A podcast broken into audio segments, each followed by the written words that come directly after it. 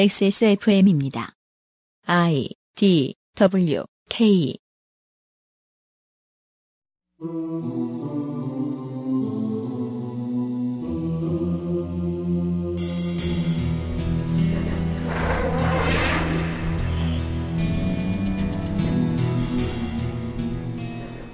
가치 있는 재화를 만들어 그에 대한 대가를 받는 방식.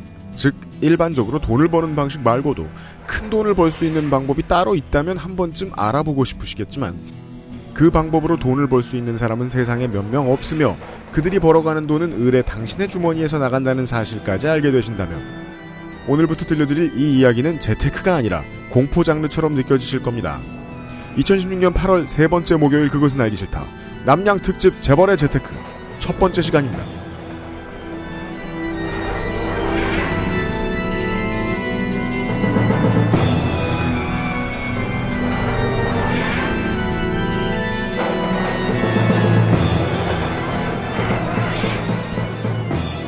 지구상의 청취자 여러분 한 주 동안 안녕하셨습니까? 히스테리 사건 파일 그것은 알기 싫다 188번째 시간 목요일입니다. XSFM의 책임 프로듀서 UMC입니다. 이번 주에는 윤세민 기자를 등판시켰습니다. 네, 안녕하십니까. 윤세민입니다. 네, 오늘은 좀 자상한 모습을 보여야 될 것 같아요. 지난주에 에, 사상 최초로 홍성갑을 불쌍하게 보이게 만들었거든요, 윤세민 기자는. 그 공로로 오늘도 등판되었습니다. 그렇습니다. 오늘은 똑같이 하면 좀 그렇습니다. 네. 예. 저희의 이런 잔인한 반응에 적응이 많이 안 되신 게스트가 준비되어 있기 때문에. 그, 최초의 뭐 오유나 아니면 뭐 페북 같은 사이트에 저 터널 버스라는 개념이 아, 예. 많이 뿌려졌습니다. 네. 예. 보고서 아 따 신박하구나. 아, 예. 그게 거의 CG였죠? 보였던 영상들이. 아 실상이었어요. 어. 실상이었어요. 세상 물건을 어떻게 만들어 놓더라도요. 300m는 갈수 있습니다. 아, 지금 뭐 뉴스 관심 있으신 분들은 이 사건이 지금 중국의 관영통신사로부터도 이미 이제 사기다. 네. 라는 보도가 다 나오고 있다는 걸 아셨을 거예요. 이건 이제 중국에서 처음 나왔고 앞으로도 한동안 세상으로 뻗어나갈 일은 없을 겁니다. 이 터널 버스 巴铁라고 부르죠. 버스 더하기 지하철처럼 생겼다. 네, 네.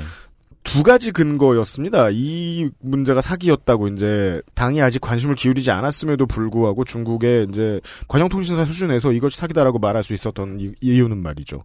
어, 얼른 사진을 봐도 몇 가지가 드러나요. 터널 버스 밑에 차가 지나가는데 네. 차들이 다 세단입니다. 저는 그게 제일 궁금했어요.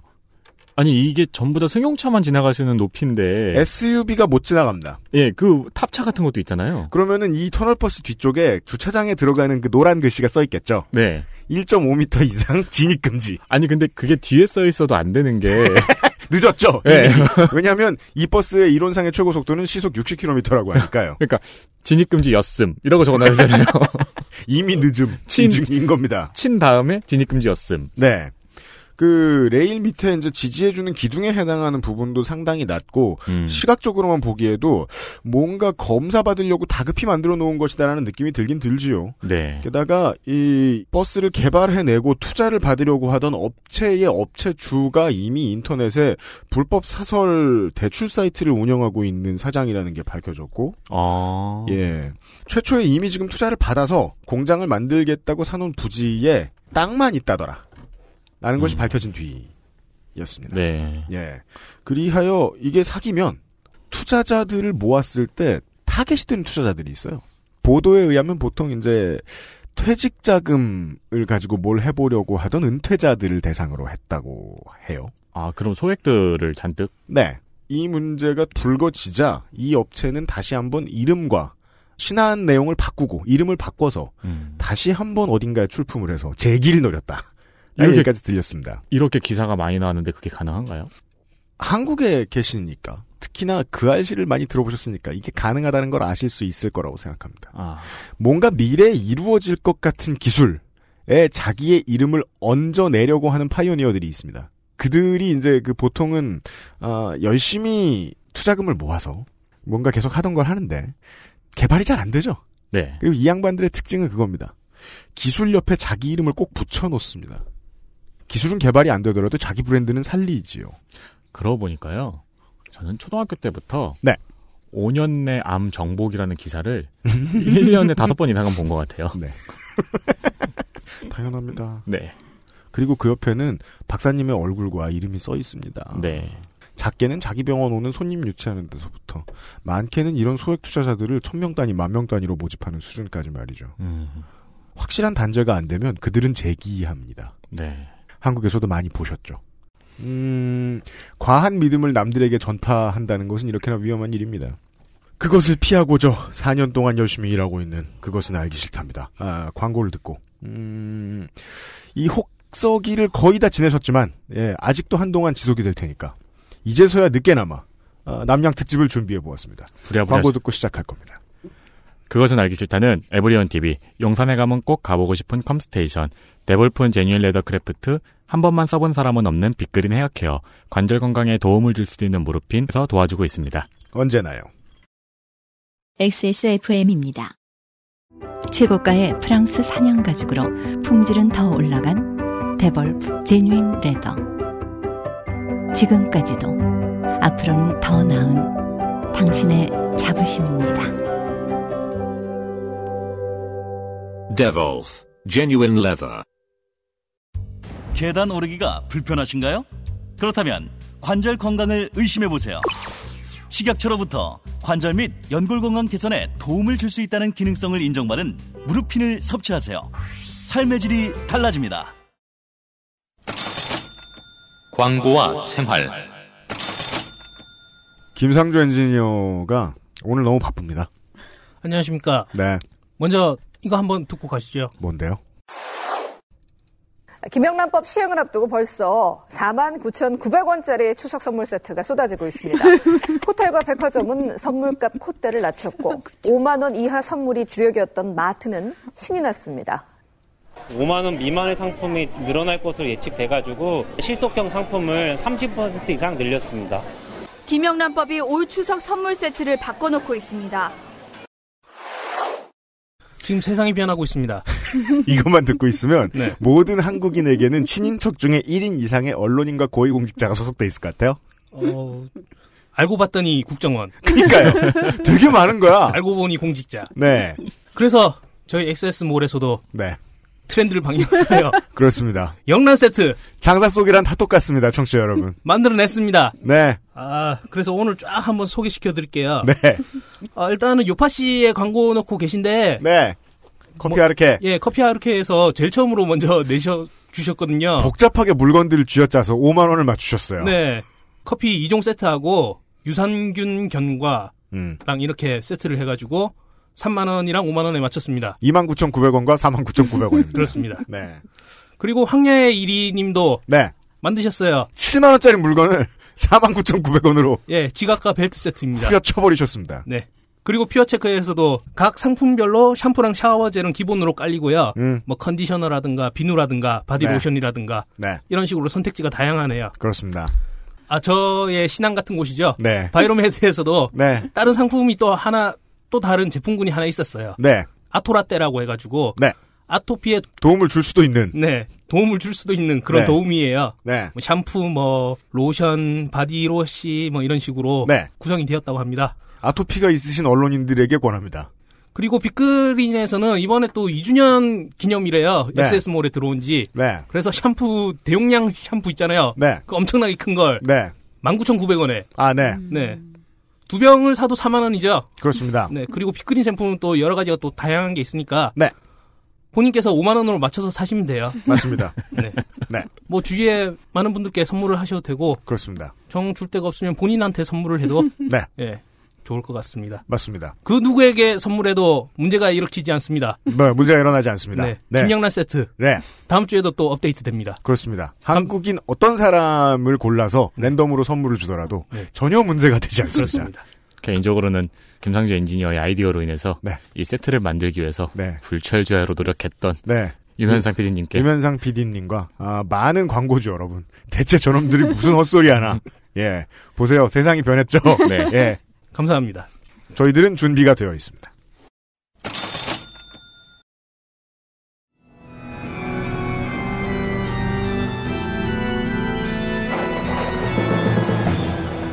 남양 특집 재벌의 재테크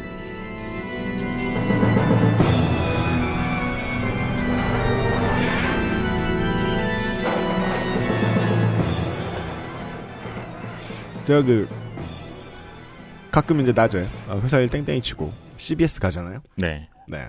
갔더니 원래 이제 시사 얘기하는 프로그램인데 네. 남양 특집이라고 뭐 시덥지 않은 이야기를 준비하시더라고요. 아. 예. 아니 우리가 말이야 개인적으로 인기 있는 사람들도 아니고 변상욱 기자님과 제가 붙어서 네. 남양 특집 얘기하는데 누가 듣겠냐. 음. 근데 어, 아주 의미 있는 이야기가 잠깐 나왔어요. 그 어떤 방송에서. 어떤 이야기인가요? 요즘은 공포물이 예전처럼 잘 소비가 되지 않는다. 아, 그런가요? 왜냐하면 지금 세상에 가장 무서운 공포물로 사람들이 소비하고 있는 미디어 컨텐츠는 그것이 알고 싶다이기 때문이다. 음. 세상 사는 게 제일 무섭다. 네. 저 잘 못 봐요, 그래서. 예. 네. 리얼리티가 제일 무섭습니다. 네. 네. 실제로 있던 일이 제일 무서워요. 음. 그리고 실제로 있던 일 중에 제일 무서운 일은 뭘까요? 내가 쓰지 않은 내 돈이 어딘가로 빠져나가는 일이에요. 그렇죠. 네. 그, 그, 많은 청취자 여러분들이 되게 덥다가도 전기요금을 생각하면 추워지면서 에어컨을 끄잖아요. 그렇죠. 네. 그죠? 내 돈 빠져나가는 얘기 제일 무섭습니다. 뭐 지르기 전에 그 이번 달 카드 내역서를 한번 보면은 음. 다시 한번 생각하게 되죠. 맞습니다. 어, 내 돈이 빠져나가는 공포물을 음. 저희가 준비를 했어요. 예. 이런 이야기를 하실 수 있는 최고의 적임자는 누굴까? 열심히 찾아보셨죠. 네, 열심히 찾았습니다. 일단은 어, 이런 문제를 어, 연구를 많이 하신 분이면 좋아요. 그렇죠. 근데 연구하기가 쉬운 일이 아니잖아요. 네. 어, 보통은 이제 국회에서 제일 많이 뒤져봐요. 음. 그래서 이제 국회에 계셨던 분이면 좋아요. 그것도 쉬운 일이 아니잖아요. 그죠? 네. 국회에 계셨던 분이면 좋고. 근데 국회에 지금 계시는 분이 바쁘잖아요. 너무 지금은 바쁘시죠. 국회에 없어야 돼요. 아, 시간이 허락해야 되거든. 굉장히 어려운 조건들이네요. 그리고요, 이 돈 문제로 승질을 잘 내려면요, 지금 본인이 돈이 없어야 돼요. 돈을 어딘가에 빌렸으면 좋아요. 아, 돈을 크게 빌렸으면 좋아요. 진짜로 돈이 공포로 다가오는 경험을 하셨던 분. 맞습니다. 근데 국회에 계셨어야 됐고, 네. 심지어 지금 별로 할 일이 없으셔야 되고. 네. 산삼을 캐는 기분으로 이분을 구해왔습니다. 노동 문제와 복지 문제 전문가이자 예, 사회학 박사. 최근에 돈을 크게 빌리신. 네. 근데 빌린 목적을 달성하지 못하신. 예. 어, 성남에서 데리고 온 네. 예, 사회학 박사 은수미 차용인을 모셨습니다. 예, 안녕하세요. 반갑습니다. 오랜만입니다. 네, 정말 오랜만이에요. 네. 아, 지난번에 뵀을 때 보니까 요즘도 바쁘시더군요. 네, 네. 네. 다행인 거죠? 예, 우리가 그 얘기 다행이죠. 나눴잖아요. 낙선한 의원들, 일이 없으면 진짜 큰일이다. 맞아요. 주변에 일 없는, 일 없는 19대 의원들 계세요? 아닌 것 같은데요. 그래도 제가 아는 분들은 대부분 좀 바쁜 것 같아요. 정말요? 예, 김강진 의원이나 엄청 뭐, 바쁘고. 예, 최민희 의원도 바쁘고. 김영기 의원님은 트위터 하느라 바쁘신 있고. 원래 백수가 제일 바빠요. 그런 것 같아요. 예. 부인하고 어디 휴가 갔었나 봐요. 수영복 입은 사진도 찍어 올리고 그랬더라고요. 그럼 바쁘잖아요. 아, 진짜요? 너무 부러웠어요. 휴가란요. 돈이 있어야 가고, 차용이 없어야 간다. 예. 아, 어려운 질문으로 방송 시작해야겠어요. 빚 어떻게 하고 계세요? 어, 그래도 웬만히? 예, 웬만히 깠어요. 아, 진짜요? 예. 우와, 우와. 많이, 많이 빚었잖아. 예, 그래도 저축한 것도 좀 있고, 음. 예. 그래가지고, 제가 요즘 좀 벌이가 있어요. 아, 진짜요? 다행입니다, 다행입니다. 네. 저희 방송으로 말할 것 같아도, 네, 낙선 의원의 즐거움이죠. 네. 출연료가 나가요. 네. 그게 그전엔 못 좋더라고요. 드리다가. 그거 좋아요. 네. 여러분이 음악에서 들으신 그대로, 재벌의 재테크 얘기입니다.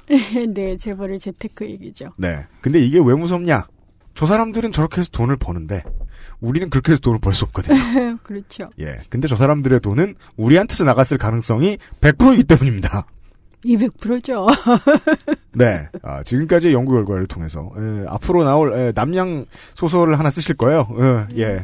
은수미 박사님이. 네. 예. 아, 그곳의 초고를 가지고. 네. 저희들은 방송을 해볼 겁니다. 네, 네. 네.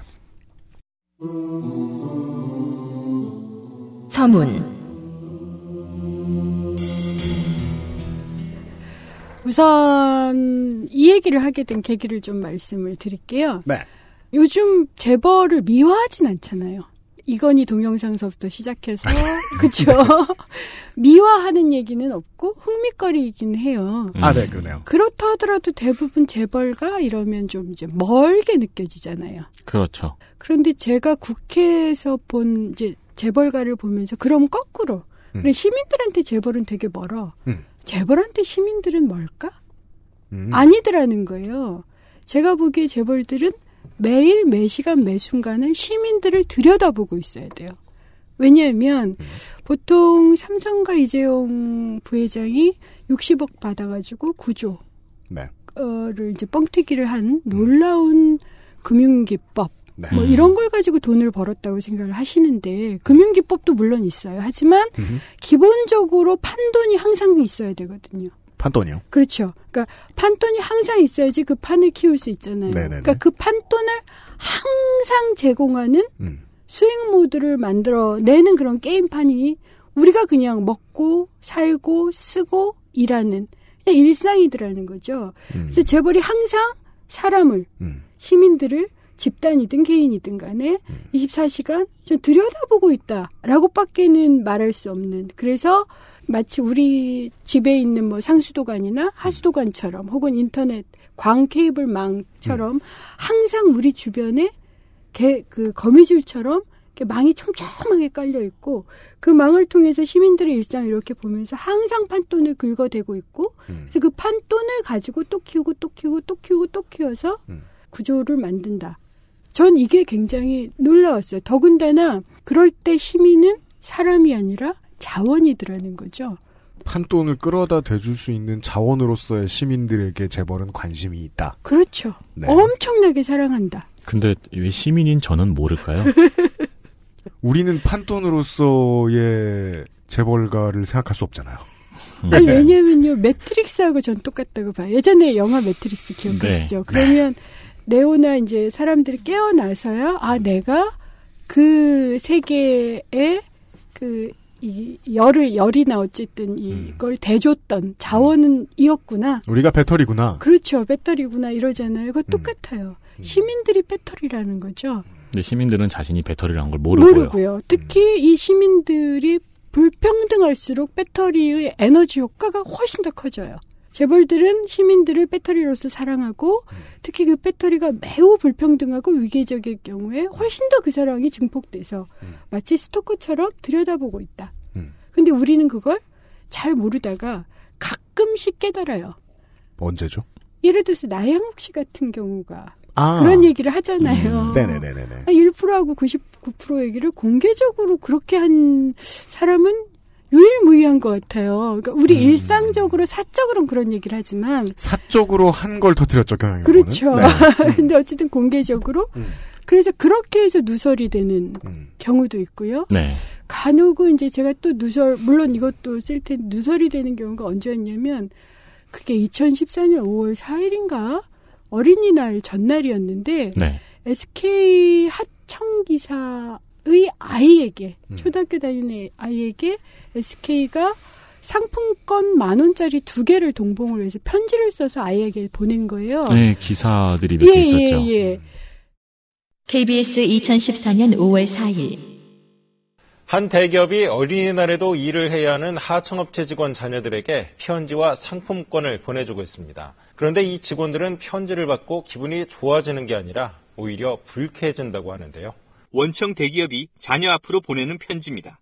아빠가 다니는 회사에 네트워크 부문장 아저씨가 보낸다는 글은 어린이날에도 아빠가 함께 시간을 보내지 못하는 건 아빠가 세계에서 최고로 손꼽히는 회사에서 열심히 일하고 있어서라는 내용을 담고 있습니다. 이런 편지와 함께 만원짜리 상품권 두 장이 보내졌습니다. 언뜻 좋은 취지로 보이지만 받아들이는 입장은 다릅니다. 아빠랑 같이 있지 못하고 일하러 나가야 되는데 이건, 네, 이건 뭐 희롱하는 것도 아니고 이들을 자극한 건 아빠가 다니는 회사라는 문구. 겉으로는 하청업체 직원이어서 불법 파견 논란이 일고 있기 때문입니다. 근데 인정도 안 하면서 그런 식으로 어, 써 있는 것도 불쾌하고요. 같은 날 어떤 일이 또 있었냐면 재벌가의 아이들은 얼마를 선물로 받나. 아. 어, 배당 똑같 유사한 기사가 있었어요. 네. 왜냐하면 재벌닷컴에서 항상 5월 4일마다 재벌가 애들이 얼마의 주식을 가지고 있고 얼마를 배당받나. 네네네. 근데 그해 제가 최고로 받은 배당액이 12살짜리가 5억 받은 음. 고조 4억 9천 9백 정도 하여튼 5억 가까운 배당액을 받았다는 기사가 하나 있었고요. 저는 뭐 하고 살고 있는지 모르겠네요. 투자 교과서가 따로 있는지. 네. 또 하나의 기사는 그 하청 기사 분 자제분에게 편지를 썼는데 네. 상품권 동봉해서 편지를 쓴 것까지는 배려 미담일 수 있는데 그 편지 내용이 문제였어요. 음. 아버지가 손꼽히는 회사에서 일을 이렇게 열심히 하시기 때문에 어, 우리나라가 잘 살아지고 어린이날에 못 노는 너랑 예, 못 놀아주는 이유가 그렇지, 예, 그거다. 그거다. 그런데 보통 때 하청 기사는 내 직원 아니라 그러잖아요. 그렇죠. 그리고 아버지가 손꼽히는 회사에서 일을 열심히 하면은 그 애가 잘 살아야죠. 아, 네가 못 사는 이유에 대한 답은 주지 않았고. 그러니까 우리나라가 잘 사는 게 아니라 그 애가 잘 살아야죠. 그러니까 아이가 우리 아빠는 대기업 다녀라고 친구들한테 자랑하는 게 얼마나 이 부모는 가슴이 아팠겠어요. 그렇죠. 아이는 거짓말을 하게 되는 거군요. 그렇죠. 아버지는 사실을 얘기하지 못했고요. 음. 그게 그것에 이제 이 아버지는 화가 나서 하청 노조에 가입하시고 노조 음. 활동을 하세요. 그러니까 그런 일이 벌어질 때 간혹 관심 있는 사람한테는 드러나요. 저는 그때 이제 국회에 있었고 네. 당연히 SK 하청 노조 문제를 다루고 있었기 때문에 네. 거기다 그 당시에 또 SK 하이닉스가 산재 사고가 나고 막 그랬어요. 네. 그러다 보니까 계속 재벌을 저 역시 이렇게 들여다보고 있었기 때문에 알게 됐죠. 음. 그런 것 때문에도 가끔 드러나고 혹은 정말 재벌 대 기업에서 삼성 백혈병 문제라든가 네. 산재 사고가 계속 나오잖아요. 현대중공업은 거의 그 매달 한 명 이상씩 돌아가시니까 그럴 때 가끔 나거나 혹은 이제 이 운전사를 노예처럼 다뤘다. 네. 이런 기사로 가끔 나는 음, 경우 그렇죠. 네. 로 가끔은 이게 재벌의 뭔가 시스템이 좀 있는 게 아닐까 이런 게 가끔은 드러나지만 시민을 바라보는 시각이요. 그렇죠. 그렇지만 그걸 그게 이제 일종의 흥미거리가 돼버리면 그- 사람들이 잘 모르죠. 말씀하신 이런 재벌이 가시화되는 사건들의 공통점은 누군가의 불행이네요. 그렇죠. 사실은 그때 재벌들의 판돈, 재벌들이 어떻게 시민들을 배터리로 이용하면서 빨대를 꽂고 있는가가 드러나는 거죠. 아, 아 그런 그 뭐 SK 브로드밴드의 하청 노동자의 경우에는 문제는 하청 노동자라는 거잖아요. 네. 그렇죠. 하청 회사를 만들었기 때문에 재벌은 그냥 정규직을 쓰는 것보다 돈을 벌었을 것이고, 혹은 뭐 삼성 공장에서 나왔던 뭐 불산 사고 같은 경우에는 사고를 돈 벌기 위해 내는 것은 아니지만 네. 돈을 벌기 위해 안전에 들어가는 비용을 줄이다 보면 돈을 벌었을 것이다. 돈으로 생각하면 그런 이야기. 위험 작업을 외주화시키는 이유가 음. 사실 위험 작업은 중요한 일이니까 외주화시키지 않는 게 옳은 건데 그렇죠. 위험 작업을 외주화시키는 이유가 책임을 외주화시키는 거잖아요. 아, 그래서 이걸 돈으로 계산하는 일이 무섭군요. 네. 돈으로 계산했기 때문에 생긴 일이라서 우린 또 돈으로 봐야 되기도 하고. 그렇죠. 음. 그래도 국회에서는 자료 접근이 조금 쉬워서요. 그래도 네. 제한은 있어요. 도대체 그렇게 해서 얼마를 벌까? 음. 이게 궁금해진 거예요. 아, 네. 그게 얼마를 항상적으로 벌까? 도대체 그 거대 시스템이 뭘까? 음. 이런 게 궁금해졌고 그거에 대한 자료를 계속 올렸고 그러다가 페이스북에서 제가 쓰기 시작했는데 마침 선거가 다가와서 음. 페이스북에서 못 썼다가 낙선하고 나니까 출판사에서 좀 글로 써보자 이래가지고 시작이 된 거죠. 음, 음, 음. 그리고 사실 그, 어, 한참 그, 비제 허덕이시던 시절에, 어, 지역구에 사무실 내고 얼마 안 되셨을 때, 우리 방송에 나오셔서 그 얘기를 잠깐 하셨었어요. 재벌이 재화를 생산해서 판매하지 않고 돈을 버는 방법에 대해서 내가 아주 많이 한다. 예. 그래서 제가 궁금만 하고 있었다가 여기저기서 이제 슬슬, 예, 낙선 이후에 원고들이 올라오길래, 예. 음. 아, 이거 방송 갈 때가 됐다. 싶어 가지고 불러드렸죠. 뭐 자본주의 4.0 뭐 이러면서 혁신 투자 이런 얘기를 하는데 저는 전 세계적으로 한국도 그렇지만요 자본주의 4.0의 핵심은 불평등과 차별을 늘리는 새로운 기법이다라고 음. 생각해요. 거기서 말하는 혁신은 더 나은 생산의 quality를 위한 혁신은 아니다. 네, 똑같은 시스템으로 더 많은 돈을 더 돈을 덜 쓰는 방법. 그렇죠. 전 그게 반드시 지금 덧붙여져 있고 그래서 전 세계가 심지어 IMF조차도 그거 경고를 했거든요. 음. IMF가 2015년에 홈페이지에 뭐라고 올렸냐면요. 정말 놀랐어요. IMF는 자본주의 천병이잖아요. 그렇죠. 런 국제기구인데 뭐라고 올렸느냐면 노조가 조직률이 떨어지면 상위 10%의 소득만 늘어난다. 노조를 강화시키고 최저임금을 올려야지 된다. 그리고 최저임금 올린다고 해서 실업이 늘어난다는 그런 연구 결과는 굉장히 미약하다. 그리고 노조가 강력한 민주주의, 참여의 기재다. 이런 걸 홈페이지 대문에 올려버렸어요. 그게 IMF가 착해서 그런 게 아니라요. 원칙이나 정신을 말한 게 아니고 예. 안 그러면 너네들 또 신용 떨어져서 고생한다라는 걸 알려준 거야. 그렇죠. IMF는 나라들에서 돈을 받아야 되는 예. 거잖아요. 유지 자체가 안 된다는 거예요, 음. 지금. 그러니까 그 정도로 위험해졌다는 거예요. 이 빨대꽂기가 너무 심해지면 아예 왜 공룡이 생태계 자체를 무너뜨려 버리면 공룡도 죽잖아요. 네. 그와 유사한 일이 벌어지고 있고 특히 한국에서는 굉장히 심각한데 그걸 IMF가 지금 경고하고 있을 정도로 음. 이 자본주의 4.0 불평등과 차별을 만들어내는 새로운 방법이 좀 지구촌 유지 자체를 어렵게 하는 게 아닌가. 정말 귀신보다 더 무서운 것 같아요, 요즘은. 네. 그런 이야기들을 잠시 후에 들어보실 겁니다. 아, 귀신 얘기를 해서 말인데 원고에 네, 부산행의 한 장면이 영화 부산행의 한 장면이 네. 예 나와 있네요. 제가 정말 인상적으로 본 영화예요. 음, 저도 재밌었어요. 부산을 예, 대단했어요. 그러니까 왜냐하면 인간과 인간이 아니무 경계. 그러니까 문 하나이잖아요. 네, 사실은 문 하나로 문이 열려서 물어 뜯기면 좀비가 되고 문이 어쨌든 닫혀 있으면 닫힌 문 하나밖에 안 되는 거죠. 네. 그리고 마지막으로 수완을 살렸던 서구 아버지가 수완의 어린 시절을 떠올리면서 인간다움이 남아있는 마지막 때 자기 몸을 던져서 좀비가 되잖아요. 저는 이렇게 스포를 당했네요. 아, 아, 스포했어요? 이런. 그건 뻔하잖아요. 그렇겠죠. 예. 아, 스포. 아니 총각이면 살려줘 주인공이 애 아빠면 가시지. 예. 그리고 그 바이러스가, 좀비 바이러스가 그러니까 퍼지게 한 음. 죄인이기도 해요. 잘 알겠습니다. 예. 아직, 안, 아직 안 보셨구나. 아, 어쨌든. 왜 그걸 지금 깨달으세요? 스토리를 윤세민 기자가 다 알아버린 가운데. 음, 아, 그죠, 그죠. 예. 아직도 인간이던 순간. 저는 어쩌면 정치인으로서 저 역시 네. 내가 인간인지, 인간으로서 약자를 위한 정책 결단을 하는지, 인간 인 순간, 그 현재를 언제나 물어야 된다고 생각해요. 그러지 않으면 우리가 알게 모르게 그냥 재벌의 수익 모델, 시민을 배터리로 하는 그런 재벌의 수익 모델에 기여할 수도 있거든요. 그렇죠. 그걸 저항하는 게 대단한 용기가 있어야 되고, 전 부산행을 보면서 또 스포다. 그 저항을 하는 그 모습 있잖아요. 네. 그것이 아이에 대한 사랑이든 사람에 대한 사랑이든 그 사랑을 가지고 마지막까지 사람을 구하고자 하는 그 모습.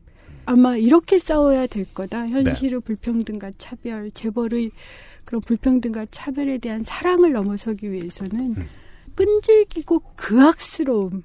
그렇게밖에 얘기할 수가 없어요. 정말 세밀한 아, 네. 그런 것에 대해서 저 역시 정말 끈질기게 싸워야 될 거다. 이런 생각을 하면서 저는 그 영화관 떠났거든요. 광고 뒤에 또 이제 은수미 박사님에게 자세히 들으시겠지만은 어, 이게 애정만 있어서 되는 일도 아니고 되게 뒷조사를 꼼꼼히 해야 예, 맞아요. 근본을 캐내야 예, 시스템에서 약한 고리를 끊어주든지 말든지를 고민해 볼 수도 있을 것 같습니다. 그걸 하려는 과정에서 은수미 의원은 낙선을 하게 되었고 예, 일단은 어, 낙선을 계속 강조를 하고 계세요. 미디어 미디어와 이 호흡하는 채널을 만드는 것으로도 재벌에 대한 연구는 계속해서 의미를 부여할 수 있기 때문에 아마 이 내용도 여러분이 들으시는 내용도 몇 달 뒤에 또 책으로 나오기 나올 겁니다. 네. 예. 왜냐면 아니 아쉽잖아요. 왜냐면 그 저 저 그 아실이 지금 에, 멍해를 쓴 게 있어가지고요. 예. 우리 방송에 두 번 이상 나온 모든 국회의원들이 다 떨어졌어요? 국회의원이 아니다. 어 누구 누가 그렇죠? 저 장하나 그렇고 장하나 의원. 네. 예. 아 장하 장하나 어머님. 예. 어, 김광진 아. 세댁. 네. 예. 어, 우- 우원식 위원장님 한 번만 나왔더니 다시 돌아갔죠. 예. 예. 어, 아, 서, 서기호 변호사. 국회 펠레네요. 예, 그렇습니다. 송호창 변호사 등등등. 예. 추풍낙엽. 아쉬워서. 네. 예. 아, 왜냐하면 무슨 가치를 공유하시는 분들인지는 아니까 최저임금을 이렇게 처리하는 데에는 열심히 방어를 하지 않으셨을까 싶거든요. 만약에 국회에 계셨다면. 그렇죠. 전 음. 다른 시도를 했어야 됐다 생각. 왜 약속을 했잖아요. 최저임금 1만 약속했고 사실은 여소야대가 됐던 건 20, 30대의 투표율이 최소 13% 이상이 올랐기 때문이거든요. 가장 중요한 원인은. 예. 그리고 제가 유세를 할 동안도 이렇게 유세 차가 작아가지고 시민들하고 직접 접촉을 해요. 저 봤습니다. 예, 아, 보셨어요? 네. 그래서 뭘 원하세요? 그러면 최저임금 1만 원 하고 소리를 지르거든요. 음. 그런 상황이라면 정부가 공익위원 뒤에 숨어가지고 결정을 하거든요. 음. 그건 어쩔 수가 없는 시스템이라면 전 국회에서 여야 합의하에 결의문을 내든 여당도 그때 9천 원인가까지는 얘기를 했던 걸로 제가 기억을 해서 네. 아니면 야당 단독으로라도 네. 결의문을 내서 이런 싸움을 같이 했어야 됐는데 댓글을 봤더니 음. 우리가 개돼지라서 만원 주기도 아깝냐 이런 이런 분노를 네. 만들게 하는 저는 그건 넘어섰어야 됐었다. 음. 앞으로 그 하지만 어쨌든 더 노력할 생각입니다. 그 재벌이 고민한 뭐 잠시 후에 이제 은수님 박사님이 계속 설명을 해주실 텐데 예 재벌이 고민한 시스템들 중에 이런 것도 있을 수 있다라는 설명을 해주시는 거 아닙니까? 뭐 최저임금이 빨리빨리 오르지 않는 정치 지형이라든가 예, 그렇죠. 아니면 최저임금을 올려 받아야 되는 여기에 적용되는 정말 많은 투표권을 가지고 있는 유권자들이 투표를 사실상 하기 좀 어렵게 되어 있는 상황 그렇죠. 같은 것들도 굉장히 재벌에게는 그게 유리하거든요. 어딘가에서 의도된 작품일 수 있다. 아, 저는 뭐 이런 거예요. 제 생각에는 뭐 전국적인 전략, 전 세계적인 전략 이런 음모로는 아니라고 전 생각하지만 네. 단기적으로 네. 자기 자신의 빨대가 어디까지 들어 있고 음. 그러면 밑바닥이 있고 1층, 2층, 3층, 4층 이렇게 들어 있어야 되거든요. 네. 근데 이게 무너져 버리면 그 빨대를 통해서 들어오는 돈이 사라져요. 그걸 음. 알고 있는 거예요. 매번 이익 계산을 하고 있기 때문에 매번 들여다보고 있기 때문에 그래서 밑바닥은 밑바닥이어야 되는 거예요. 어디 감히 밑바닥이 중정도로 올라오면 어떤 문제가 생기냐면요. 사람들이 중산층이 돼서 일정하게 먹고 살만 하면 투표 행위가 달라져요. 음. 우선 투표를 할 수 있어요. 투표를 할 때 생각을 해요. 그리고 나의 권리를 더 옹호하는 쪽을 지지하게 돼 있다고요. 네. 그러지 않고 먹고 살기도 어려운 일당 뭐 5만 8천 원에서 8만 원 정도를 받으시는 분들은 투표하기 힘들어요. 그리고 투표를 해도 내일 땅이 올라갈 거라는 확신도 없어요. 네. 더 나아가서 무슨 말씀까지 하시냐면 만약 야당이 개혁이란 이유로 조금 이거 지형을 흔들어 놓으면 음. 지금 받는 5만 8천 원에서 8만 원 사이 일당까지도 사라지지 않을까 하는 두려움도 있어요. 음. 그럼 이분들은 투표를 안 하거나 보수적인 정당을 찍으세요. 그 구조를 그대로 유지하는 게 전 재벌에게는 굉장한 이익이다. 그렇다면 그 상황을 예상하고 또 나아가서는 그 상황을 만들려는 노력을 해왔을 수 있다. 아니, 저는 했다고 보는 거예요. 했다. 왜냐하면 두 가지 방식으로 해요. 하나는 정치에 대한 불신을 키우잖아요. 네. 기업보다 못한 정치? 이런 얘기, 고비용, 저효율 정치, 재벌 입에서 나온 거예요. 그래서 지구당 없애고 정치를 줄이죠. 정치인 잘못됐다. 정치인 잘못 계속 줄여요. 음. 거기다 언론과 미디어를 장악하고 있기 때문에 언론을 막아버리죠. 그건 실제로 했던 일이잖아요. 네. 그다음 그 아래서 교묘하게 빨대 꽂기를 섬세하게 관리를 한 이 두 가지 행동은 저는 했고 그것이 의도하든 의도하지 않든 불평등을 더 확대시키고 어쨌든 재벌한테는 유리한 결과를 가져왔다는 거예요. 그러면 이걸 바꿀 수 있는 건 경제는 아니죠. 전문적인 분석과 정책과 정치가 결합되는 방식밖에 없는 거예요.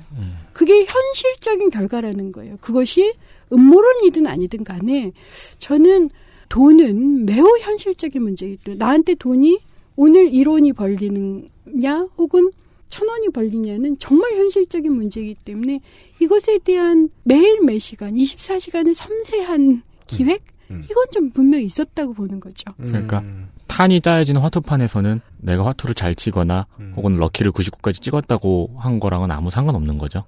그냥 이런 인지상정인가 봐주십시오.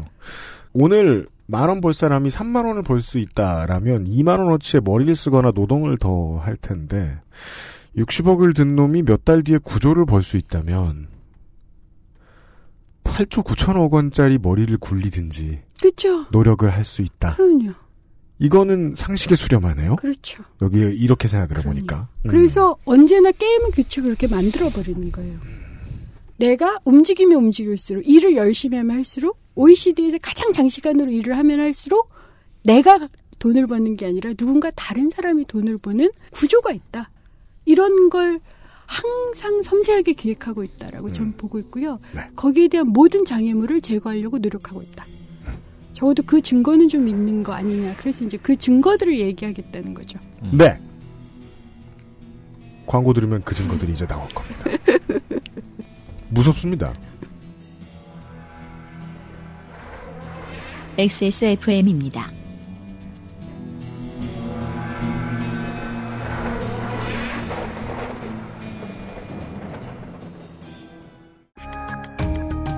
게시판을 가보니 그래픽이 어떻다 말이 많은데 이해는 안 되고 작품으로서의 게임만 즐기시면 되는 당신은 합리적인 유저입니다. 당신을 위해 준비된 최적의 시스템, 전기를 적게 쓰고 발열이 적은데 당신이 원하는 게임 플레이에는 무리가 없는 정품만 쓰고 AS도 확실한 다목적 데스크탑. 액세스몰에서 32만원만 결제하시면 당신의 것. 향후에 생기는 문제도 함께 해결됩니다. 스트레스를 줄이고 쾌적함을 늘리는 데 드는 비용. 컴스테이션을 고려해 주십시오. 컴스테이션은 조용한 형제들과 함께합니다.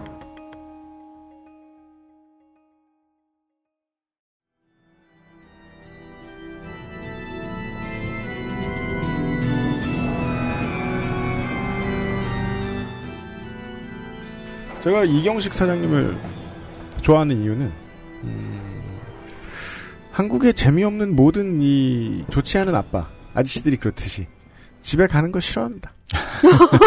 그래서 좋아하는 게 아닙니다, 물론.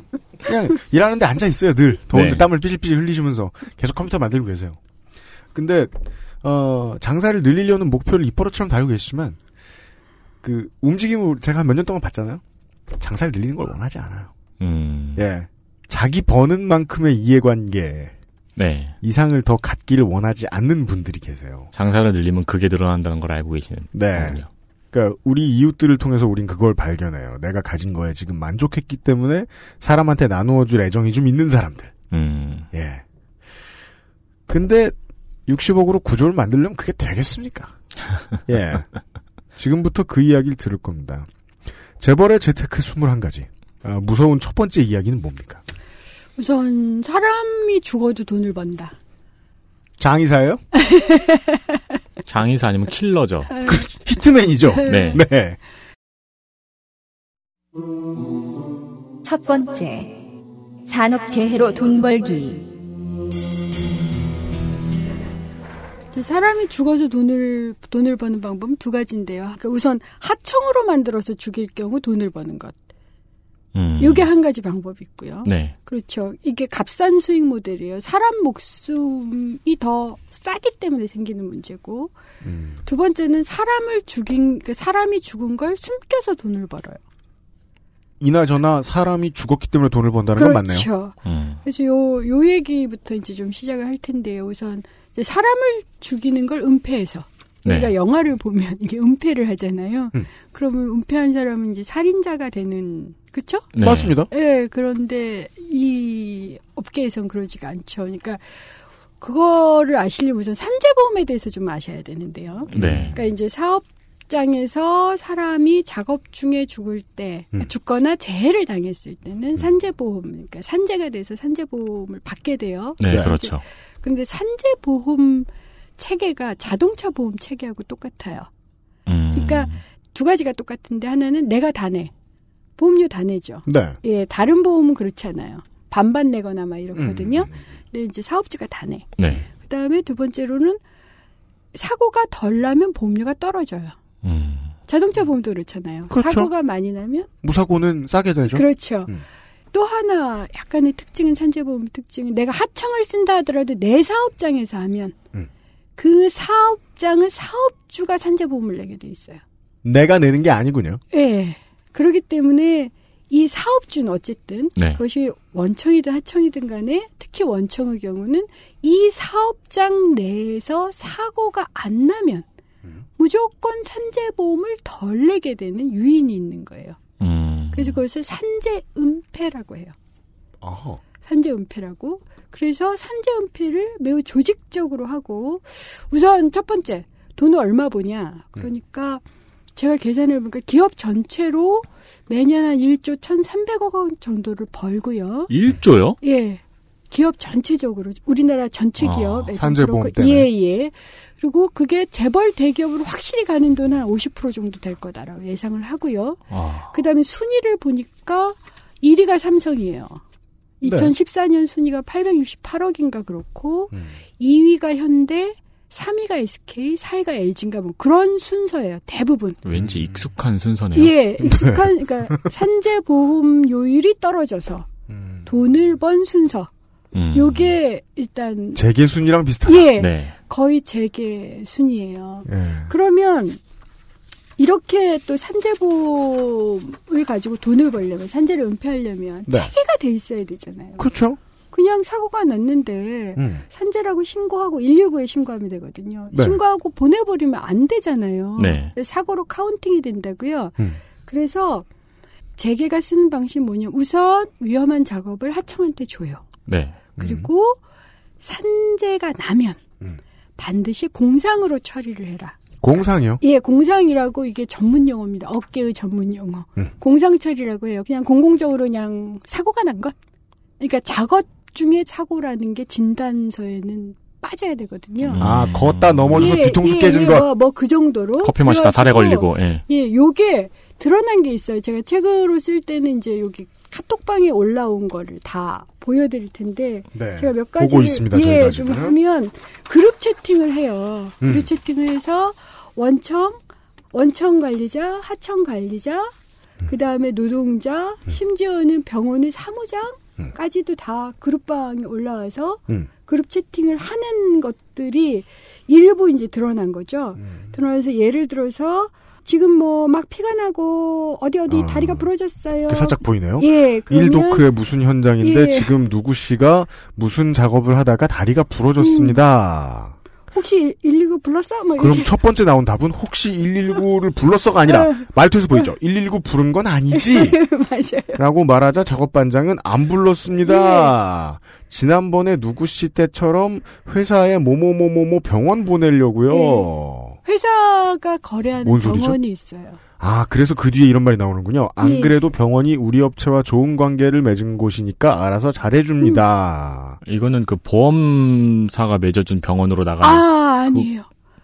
아, 보험, 아니요. 보험사가 맺어진 병원은 아니고요. 음. 자기네들이, 그러니까 이건 건강보험으로 나가게 돼요. 아. 산재보험하고는 전혀 관계가 없어야 돼요. 음, 산재보험사하고는 관련이 없어야 돼요. 알면 안 돼. 그냥 개인의 사고여야 되는 그렇죠. 개인의 사고이기 때문에 회사가 항상 거래하는. 그러니까 회사 직원들은 뭐 이 건강 검진을 받는다거나 이런 병원들이 꽤 있지 않겠어요? 네. 어, 그 그거 수주 받으면 크죠? 네. 네. 그런 병원 중에 하나. 음. 가 항상 공상 처리를 해주는 병원들이 몇 개 있다라고 보시면 돼요. 그렇다면 그 병원 입장에서는 이거를 공상 그 단어로 처리를 네. 해주지 않고 이거 딱 봐도 작업 현장에서 난 사고인데 이랬다가는 거대한 고객을 잃게 돼 있을 당연히 테니까 그렇죠. 어, 의사들은 자기 마음대로 진단할 수 없군요. 그렇죠. 음. 이렇게 뒤에를 보시면 사무장하고 한 얘기. 저희가 지금 다른 그렇죠. 채팅창을 보고 있어요. 뭐 예. 있고 또 노동자한테도 뭐라고 하는지. 아, 그러니까 노동자한테 네. 뭐라고 하느냐면 초진 기록 보니까 그런 거 없잖아. 총무와 노동자의 네. 대화 내용을 저희가 지금 보고 그렇죠. 있는데 보시면 총무가 어 너 멀쩡해 보이는데 나일론 아니냐? 네. 노동자는 깁스한 거 안 보이냐? 네. 총무는 우리 둘째가 다리가 부러졌는데 한 달도 안 돼서 뛰어다니더라. 혹시 이거 가지고 산재 신청을 할 거냐? 네. 노동자는 그걸 왜 묻냐? 시간 없다고 안전줄도 못 달고 올라갔다가 떨어졌는데 당연한 거 아니냐? 아, 그래서 요 얘기가 시작되는 거군요. 총무에 예. 초진 기록 보니까 그런 말 없던데? 그러니까 왜냐하면 사- 초진 기록은 그런 걸 안 해야 되니까. 그렇죠. 초진 기록에 그게 없는 건 산재 신청하기 굉장히 어렵게 돼요. 음. 이게 재판에 갈 때 초진 기록이 그렇게 안 나왔기 때문에 산재가 아닌 걸로 되는 거거든요. 그러니까 사전적으로 이미 처리가 돼버린 거예요. 게임이 끝났네요. 그렇죠. 그러면서 음. 공상 처리하자. 그러면서 1호금 얼마 주겠죠. 음. 사실은 산재보험이 되면 산재로 인정이 되면 음. 굉장히 유리해요 노동자한테는. 그렇겠죠. 유족 보험금까지 다 나오고요. 장애에 대해서도 섬세하게 진단을 받고 음. 그다음에 그 돈도 굉장히 많이 받을 수 있어요. 반복적으로 입원 치료가 가능하고. 국가 시스템은 잘못된 게 없군요. 그, 그, 그 말씀을 들으니까 이 채팅방에 나와 있는 총무의 이 마지막 멘트가 예. 그냥 신파나 유치한 코멘트로 들리지 않는 거예요. 시스템을 대변해주는 말이에요, 이게. 그렇죠. 어차피 같은 돈인데 조용히 있어. 건강도 찾고 직장도 찾아야지. 근데 이 노동자분은 잘 모를 가능성이 높죠. 그렇죠. 산재- 올고든 척 하다가 건강만 찾는 수가 있어. 내년에 첫째 대학 가지 않나? 올해만 일할 거야? 라는 말은 재수 없으려고 하는 말이 아니라 시스템을 설득력 있게 소개해주고 있는 거네요. 그리고 이분한테는 그게 위협인 거예요. 그렇죠. 얼마나 공포스럽겠어요. 위험만한 설득이 없죠, 이 상황에서. 예, 예. 음. 그러니까 네가 만약 산재 신청을 하는 그 순간 네가 뭘 잃을 건지 음. 가정도 건강도 아이도 아이 교육도 잃을 수 있다. 네. 이게 오토매틱하게 돼 있다는 거예요. 그리고 우리의 나쁜 짓을 할 수밖에 없는 악역을 맡은 총무가 이 말을 하는 이유는 기업은 이렇게 처리하지 않으면 그냥 벌 수 있는 돈을 잃게 되니까. 그렇죠. 그 뭐 60억 가지고 구조 만든 사람들이 이렇게 째째하게 굴까? 이게 뭐 얼마나 된다고. 근데 그 얼마나 된다고의 돈을 티끌모아 태산이라는 거예요. 모든 구석에서 다 하면 산재에서는 뭐 몇백억 혹은 몇조 뭐에서는 뭐 몇백억 이렇게 해서 다 모은다고 생각을 해보세요. 그리고 그걸 가지고 시스템이 만들어져 있다. 엄청난 거예요. 그래서 아까 말씀하신 것처럼 산재만으로도 1조가 넘는 그렇죠. 어, 그러니까 이렇게 버는 돈은 안전을 등한시한 대가니까 그렇죠. 누군가가 열심히 조직적으로 안전을 등한시하고 있어야 되는 거잖아요. 그렇죠. 어 이렇게 돈을 버는군요. 예. 안전에 들어가는 돈을 음. 빼고 안전에 들어가는 돈을 뺐으면은 안전을 무시한 리스크가 있어야 되는 거잖아요. 네. 그 리스크를 지지 않을 수 있는 방법까지 시스템적으로 만들어 놓은 거예요. 만들어 놓은 거죠. 그 작년이었나요? 재작년이었나요? 공장에서 노동자가 사고가 났는데 동료 노동자가 바로 119를 불렀어요. 네. 어이구야. 근데 공장 입구에서 119를 돌려보냈어요. 네, 맞아요. 그거 예, 뉴스에 나온 적도 있어요. 이제야 이해가 되는군요. 네. 어. 근데 이게 이정, 그니까, 재벌이니까 할 수 있는 일인 것 같기도 해요. 우리 회사에 지금 세 명 있는데, 누구 하나 다치면, 회사 망합니다. 지금, 바빠 죽는데. 아. 근데, 왜냐면은, 그것 때문에 제가 벌 수 있는 돈이 없거든요. 얘가 다친 걸 숨긴다고. 일을 돈은 많은데. 대기업이니까 할 수 있는 일이네. 이게 하청업체 사장님이 착하고 나쁘고의 문제가 아니잖아요. 전혀 그렇잖아. 그러니까 시스템이잖아. 하, 하청업체는 또 계약 이제 계약을 어떻게 하냐면요. 계약을 할 때 하청업체에서 사고가 많이 나면 재계약을 안 해요. 음. 그래서 하청업체의 목표는 무죄예요. 그러니까 착하려 착하려면 사업을 포기해야 되는 거네요. 그렇죠. 음. 아주 심각한 문제가 생기는 거예요. 그러면 거의 완벽하게 숨기겠네요. 산재를. 기업들은. 그렇죠. 이걸 이제 할 수 있는 데가 정부인데 나중에 말씀드리지만 정부가 이걸 밝히질 않고 있는 거예요. 그러다 보니까 제가 그 다음에 가져온 게 어느 정도나 삼재를 그러면 숨길까가 좀 궁금했어요. 네. 그래서 의원실에서 추정을 해봤어요. 추정을 할 수 있는 방 이건 추정이에요. 이 의원실은 은수미 의원실. 예. 네. 저희가 추정을 한번 해. 정말 얼마나 숨길까. 음. 그걸 할 수 있는 방법이 어쨌든 다쳤으니까 치료를 받잖아요. 음. 그래가지고 건강보험으로 이걸 네. 대처를 한다고요. 아, 건강보험에 어느 정도 흔적이 남아 있겠네요. 뒤질려 흔적이- 그러면. 그러니까 그 흔적을 다 뒤진 거예요. 음. 무슨 뜻인지 아시겠죠? 6개 업종, 산재가 굉장히 많이 나는 6개 업종의 건강보험 그 자료를 받아다가 네. 분석을 한 거예요. 네. 거기서 보면 뭐 50만 원 이상, 뭐 3일 이상 이런 걸 뭐 SD 상병 이러이러한 병명으로 신청을 한 게 있어요. 네. 그게 대개의 경우가 산재예요. 그래서 추정을 해본 결과 최고 60배 정도 숨긴다라는 거죠. 추정할 수 있는 은폐율은 1등 대우조선해양 예. 60배. 예. 이 수치대로라면은 산재보험이란 제도가 없는 거에 가깝지 않나요? 이 대우조선해양은 사실 재벌은 아니고 거대 기업인데 이번에 분식회계 때문에도 문제가 됐잖아요. 음. 여긴 계속 문제가 돼요. 대우조선해양을 보면 분식회계 때문에도 문제가 되고 산재 때문에도 문제가 되고 그 다음에 어쨌든 노조 에 대해서 어찌- 이 부정적인 네. 행위 뭐 네. 이런 것 때문에도 문제가 되고 그 다음이 현대 미포조선, 현대 중공업, 현대 사무중공업 뭐 이런 식으로 다 해서 10배가 넘어요. 예. 쫙. 이 정도로 업계가 다 은폐를 하고 있기 때문에 은폐를 안 하면 바보인 거예요. 자기만 산재 보험료가 올라. 그런 게 되는 거죠. 그래서 여기서 은폐가 안 된 사건들은 감출래야 감출 수 없을 정도로 큰 사건이었을 거라는 사망이요. 사망. 음. 그러니까 우선 사망을 은폐를 못해요. 그래서 OECD 자료를 보면 가장 재밌는 게 이런 걸 재밌다고 해야 되는지 정말 한국이 산재 사망률은 세계 1위예요. 근데 재해율은 중간 이하인가? 요 정도예요. 그 차이가 바로 이 은폐예요. 죽는 것만 기록된다. 그렇죠. 죽는 것만 기록. 이것은 제가 그 브라질 방송 때 살짝 스포를 드렸었죠. 뭐요? 2015년 한국 산재 사망률이 10만 명당 18명. 아, 네. 예. 브라질의 총기 사망률. 에 거의 맞먹는. 그렇죠. 아니 그런데 죽는 것만 기록이 되잖아요. 네. 놀라운 건 이제 재벌의 입장에서 죽는 것은 기록이 돼. 그건 어쩔 수 없는데 고용부가 그것마저도 기록을 삭제했어요. 고용부가 네. 삭제해 줬다고 표현해야 될까요?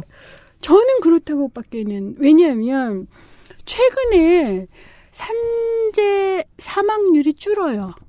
지난 10년 2003년부터 쭉 줄어요. 그래서 쭉 줄어든다. 예, 2,000명이 원래 평균 2,000명이 넘거든요. 지금까지 소개해드린 시스템으로 예측건데 줄어들 리가 없는데요. 네, 그러니까 1,850명 가량까지 줄어요. 음. 이게 이상하잖아요. 알고 봤더니 예전에는 이렇게 했어요. 산재 중에서 나중에 판단되는 산재가 있어요. 외부에서 작업이 를 했다든가 네. 혹은 뭐 출퇴근할 때 산재 라든가 그러면 그런 산재는 인정이 늦게 돼요. 아. 근로복지공단에서 산재라고 인정을 하거든요. 음. 그럼 지금까지는 고용부가 어떻게 했느냐면 근로복지공단에서 산재라고 인정한 수치를 받아다가 산재 사망을 했어요. 네.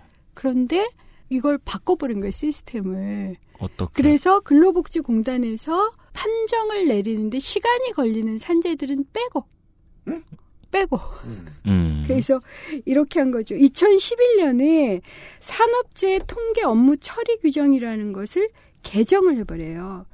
그래서 질병으로 삼아 이게 산재인지 알 수가 없거든요. 아. 당장에는 사업장 밖 교통사고, 체육행사, 폭력행위에 의한 사망, 상- 사고 발생일로부터 1년을 경과해 사망한 경우는 산재 사망 통계에서 제외해요. 아무리 봐도 제외할 이유가 아무것도 없는 그렇죠. 이유들인데요. 아니 예전에는 제외 안 했어요. 그렇잖아요. 네, 제외를 안 했어요. 근데 그걸 제외를 해버렸어요. 그러니까 두 가지 산재 통계가 생긴 거예요. 하나는 근로복지공단에서 음. 최종적으로 산재 사망이 인정된 산재 통계. 음. 그건 지금도 2천 명이 넘어요. 음. 그런데 고용부가 이렇게 관리 규정을 바꿔서 한 산재 음. 통계에는 2천 명이 안 돼요. 음. 그래서 지금 2014년에도 약 284명 정도가 빠졌어요. 여기까지도 좋아. 음. 2011년에 이걸 규정을 개정했잖아요. 네. 그러면서 고용부가 두 번째 뭘 했냐면 그 전까지도 똑같은 기준으로 다시 정리를 해요. 와. 과거의 기록도요. 과거의 기록도. 과거를 이걸 다 소급해주는 제도는 저는 흔히 보지 못했습니다. 흔히 보지 못했죠. 그러면 그거 가지고도 더 벌 수 있는 게 있기 때문이라고 추측할 수 있는 겁니까? 저는 아직은 과거의 기록을 만져서? 모르겠어요. 과거의 기록을 만지는 건 우선은 고용부 입장에선 그거였던 것 같아요. OECD 항상 보고를 해야 되잖아요. 네. 그러면 이제 이게 간접 효과인데 OECD 우선 보고를 하면 맨날 산재 사망 1위야. 네. 이걸 줄여서 보고를 하게 되잖아요. 네. 그러면 산재 사망 2위가 돼요. 음. 무슨 뜻인지 아셨죠? 그리고 나서 그러면 산재 사망이 줄었으면 사람들의 관심이 떨어지잖아요. 네. 그러면 간접적으로 기업은 산재 사망에 대한 조치를 취할 위험 혹은 리스크가 줄어들죠. 사망률을 분식했다는 거 아니에요? 왜 사망률을 분식한 거예요. 그래서 아마 간접적으로 그러면 안전 조치에 들어야 될 기업의 비용을 줄여준 걸 거다. 그러니까 라고 추정할 수는 있죠. 산재 사망률이 항상 1위에 올라가 있다는 이슈를 격감시킬 수가 있는 격감시킬 수 있는 거예요. 거. 그것으로 인해서 간접적으로 기업은 이득을 볼 수가 있고. 그렇죠. 그래서 국회에서 사실은 모든 의원들이 전문가는 아니잖아요. 네. 그러면 산재 사망 통계를 다오 이렇게 얘기하면 고용부가 자기 통계를 준다고요. 네. 그런데 만약 질문을 좀 더 전문가라면 근로복지공단상 공단에서 한 산재 사망 통계를 줘. 거기 거 가져와. 그러면 이제 그거 가져오는 거예요. 그거 가져오면 따질 수는 있죠. 네. 왜 이러냐? 음. 도대체 왜 이 재벌대기업 원청한테 유리한 짓을 하고 있는 거냐? 음. 계속 산재 사망 1위여야지 우리가 재벌 대기업에게 안전 조치를 취하고 더 돈을 써라. 라고 할수 있는데. 그렇게는 따질 수 있는데 대개의 경우 이게 정말 밝혀지기가 힘들기 때문에 모르고 넘어가는 거예요. 모르고 넘어간다. 아 그러니까 이런 거죠. 국회의원 같은 경우는 의원실까지 합쳐서 10명이잖아요. 네. 한 방에. 10명이 수천 수만 명의 그 관료들을 하고 싸워야 되는 거거든요. 우리가 이 문제에서 마음이 편한 이유는 내가 할 일이 아니라서인 근거밖에 없네요. 어, 네 네 네. 그러네요. 그러네요. 이해됩니다. 그러니까 대처하기가 힘들어. 이런 이런 사소한 정말 사소하고 아주 작아 보이는 이런 게 얼마나 커다란 그렇죠. 효과를 불러일으키는지. 아, 중요한 기업 측의 전술을 알려주셨네요. 네. 파보고 싶어도 대처하기 힘들게 해놨다. 굉장히 대처하기 힘들어요. 그러니까 그냥 짧게만 얘기하면 죽은 사람의 숫자를 가지고 장난친 것에 불과한데 예. 그것을 캐내고 책임자를 불러와다 문책하기를 너무 어렵게 해놨다. 예. 이것도 전술. 그렇죠. 전술이죠. 그러니까 저 같은 사람이 끈질기게 저는 그나마 이제 이쪽 전문가이다 보니까 이상하잖아요. 그러니까 제가 항상 그 통계를 보는 분들한테 그런 말씀을 드리는데 이 통계하고 상식이 다르다라고 할 때 상식이 틀렸다라고 생각하지 마라. 통계가 틀린 거다. 그럼 질문을 바꿔야 된다. 그러니까 예를 들어서 우리는 산재 사망은 계속된다고 지금 느끼고 있어요. 네. 왜냐하면 계속 위험이 외주화되고 있으니까 네. 하청이 늘어나니까 사망은 늘어나고 있을 거야. 네. 최소한 현 수준일 거야. 근데 왜 200, 200명, 300명씩 매년 줄어? 음. 이상하잖아요. 그러면 그건 통계가 틀린 거예요. 음. 그럼 통계가 틀렸다라고 생각하는 게 음. 시작이에요. 그래서 제가 본회의장에서도 그런 말을 했었는데 거짓말은 세 가지가 있다. 거짓말, 새빵갈 거짓말, 통계. 이게 제 얘기가 아니에요. 음, 누군가가 한 유명한 말- 정치인의 얘기예요. 그러니까 조심하셔라라고 말씀을 드리는데 이게 웬만해서는 알기가 힘들어요. 재벌이나 정부가 쓰는 것이 이런 거죠. 어려운 수치나 규정을 가지고 눈속임을 하고 있기 때문에 네. 사람들이 모르는 거예요. 이거는 옛날 그 알카포네 시절의 마피아가 이제 사람을 죽이는 지령을 내릴 때 네. 여러 단계를 걸쳐서 지령이 내려가는데 그 중간 단계 누군가를 잡아도 자기 위와 아래 말고는 아무것도 모른다고 하잖아요. 네, 그거랑 약간 비슷한 느낌도 드네요. 산재에 대한 또 혹은 누군가의 죽음에 대한 책임을 물으려고 하는데 그 책임이 아주 잘게 쪼개져 있고 누군가한테 무슨 책임을 물어야 되는지도 파악하기가 어려운 상황인 거네요. 그렇죠. 아니 저는 4년간 산재를 꽤 비중 있게 다뤘었어요. 네. 그러니까 악착같이 다룬 거죠. 저한테는 목숨은 굉장히 소중한 거이기 때문에. 그건 누구한테나 그렇죠. 예. 제가 이제 악착같이 이건 좀 또 다른 얘기인데 요거 이제 음, 거대 기업 얘기는 아닌데요. 제가 산재 맨 처음에 가장 관심을 가지게 된 게 뭐냐면 2008년 1월에 2000 냉동 창고 사건이라고 있었어요. 2000 기억을 이 2008년 1월에 2000 냉동 창고에서 40명이 몰살을 당했어요. 40 불이 명이요? 나서 예. 불이 나서 몰살을 당했는데 그때 제가 밥 저녁을 먹고 있었어요. 혼자서 저녁을 먹는데 식당에서 저녁을 먹는데 뉴스에 냉동 창고에서 불이 나서 하청 노동자들이 죄다 죽어버린 거예요. 그런데 그때 원청에서 먼저 인터뷰를 했어요. 근데 맨 첫 마디가 뭐냐면 우리 책임 아닙니다였거든요. 자, 그때의 경악은 제가 잊을 수가 없어요. 그래서 2000 냉동 창고가 그 이후에 어떻게 됐나? 음. 어쨌든 많이 죽고 부상을 당하시기도 했으니까 결국은 대부분이 면책이 돼서요. 원청이 벌금 2천만 원 물고 끝났을 거예요. 원청 그러니까 1인당 50만 원 정도? 그러니까 목숨값이 그 정도예요. 물론 약간의 위로금이나 합의금이 있었다 하더라도 1인당 500 이상은 넘지 않았을 거예요. 이런 계기. 그다음 또 하나가 이제 구미불산도 기억을 하실 텐데 네. 구미불산에서 노동자들이 다섯 명이 돌아가셨어요. 음. 그 중에 두 분이 20대였는데 한 분이 24살, 한 분이 26살. 그다음에 또 한 분이 30살인가 그랬어요. 굉장히 젊은 분들이 돌아가셨는데 네. 그때 어떤 일이 있었느냐면 불산 뚜껑을 여는 과정. 이건 사람이 죽어가는 과정이에요. 그렇죠? 불상은 뚜껑을 열어서 불산이 쫙 퍼져 나오고 거기에 노동자가 서 있는 이 과정을 영상으로 내보내면서 경찰이 뭐라 그랬냐면 작업자 과실이라고 얘기를 했어요. 근데 제 입장에서는요. 그 영상이 사람이 죽어가는 걸로 보이는데 내 눈에는 경찰은 이게 작업자 과실이라고 얘기를 하는 거예요. 전원 사망했거든요. 그래서 작업자 과실이 아니었고, 그러니까 산재를 그렇게 다루는 거죠. 그러니까 산재 책임을 원청이 회피를 하거나, 네. 돈, 뭐, 목숨값 50만 원으로, 아니면 이걸 작업자 과실로 하거나, 이런 식으로 기업을 봐주고 있는데, 이 구조 전체가 지금 어떻게 돼 있지?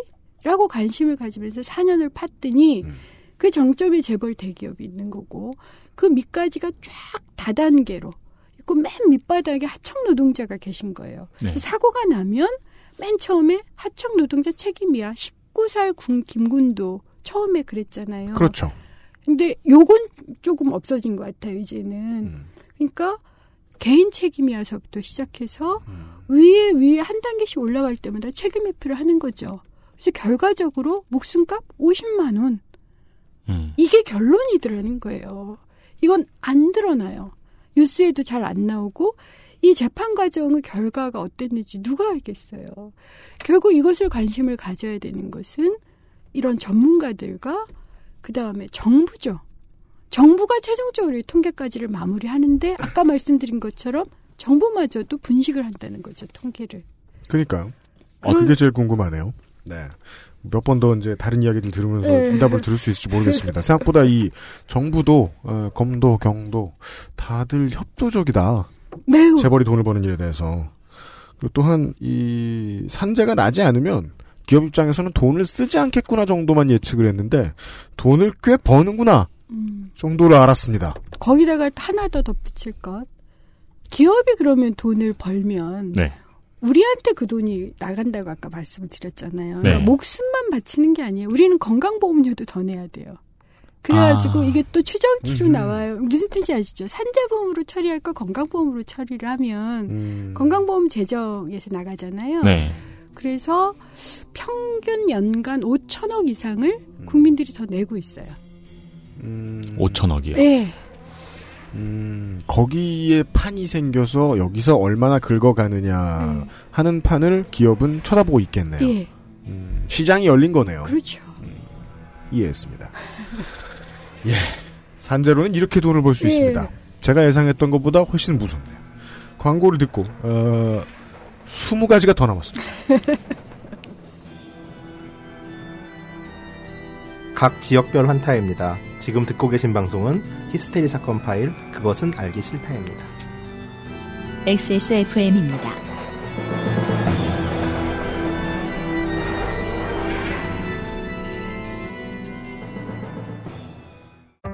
주름과 질감이 살아있지만 변형되지 않고 두꺼운 가죽 제품. 선명한 색상에 일반 명품을 웃도는 quality의 가죽 제품. 황야의 이리 데볼프 genuine leather. 지금까지 그래왔듯 당신의 자부심이 되어드리겠습니다. Devolf Genuine Leather. MSM과 속단 등 복합 추출물이 함유되어 있으며 당신의 관절 건강에 도움을 줄 수 있습니다.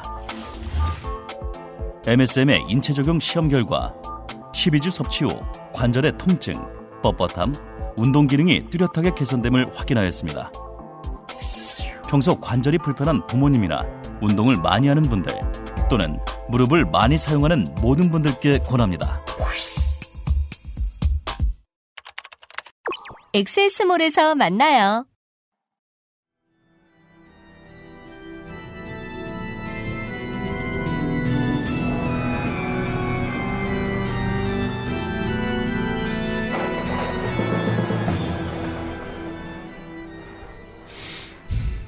좋은 세상에 오면 무릎핀을 기업이 사줘야 된다.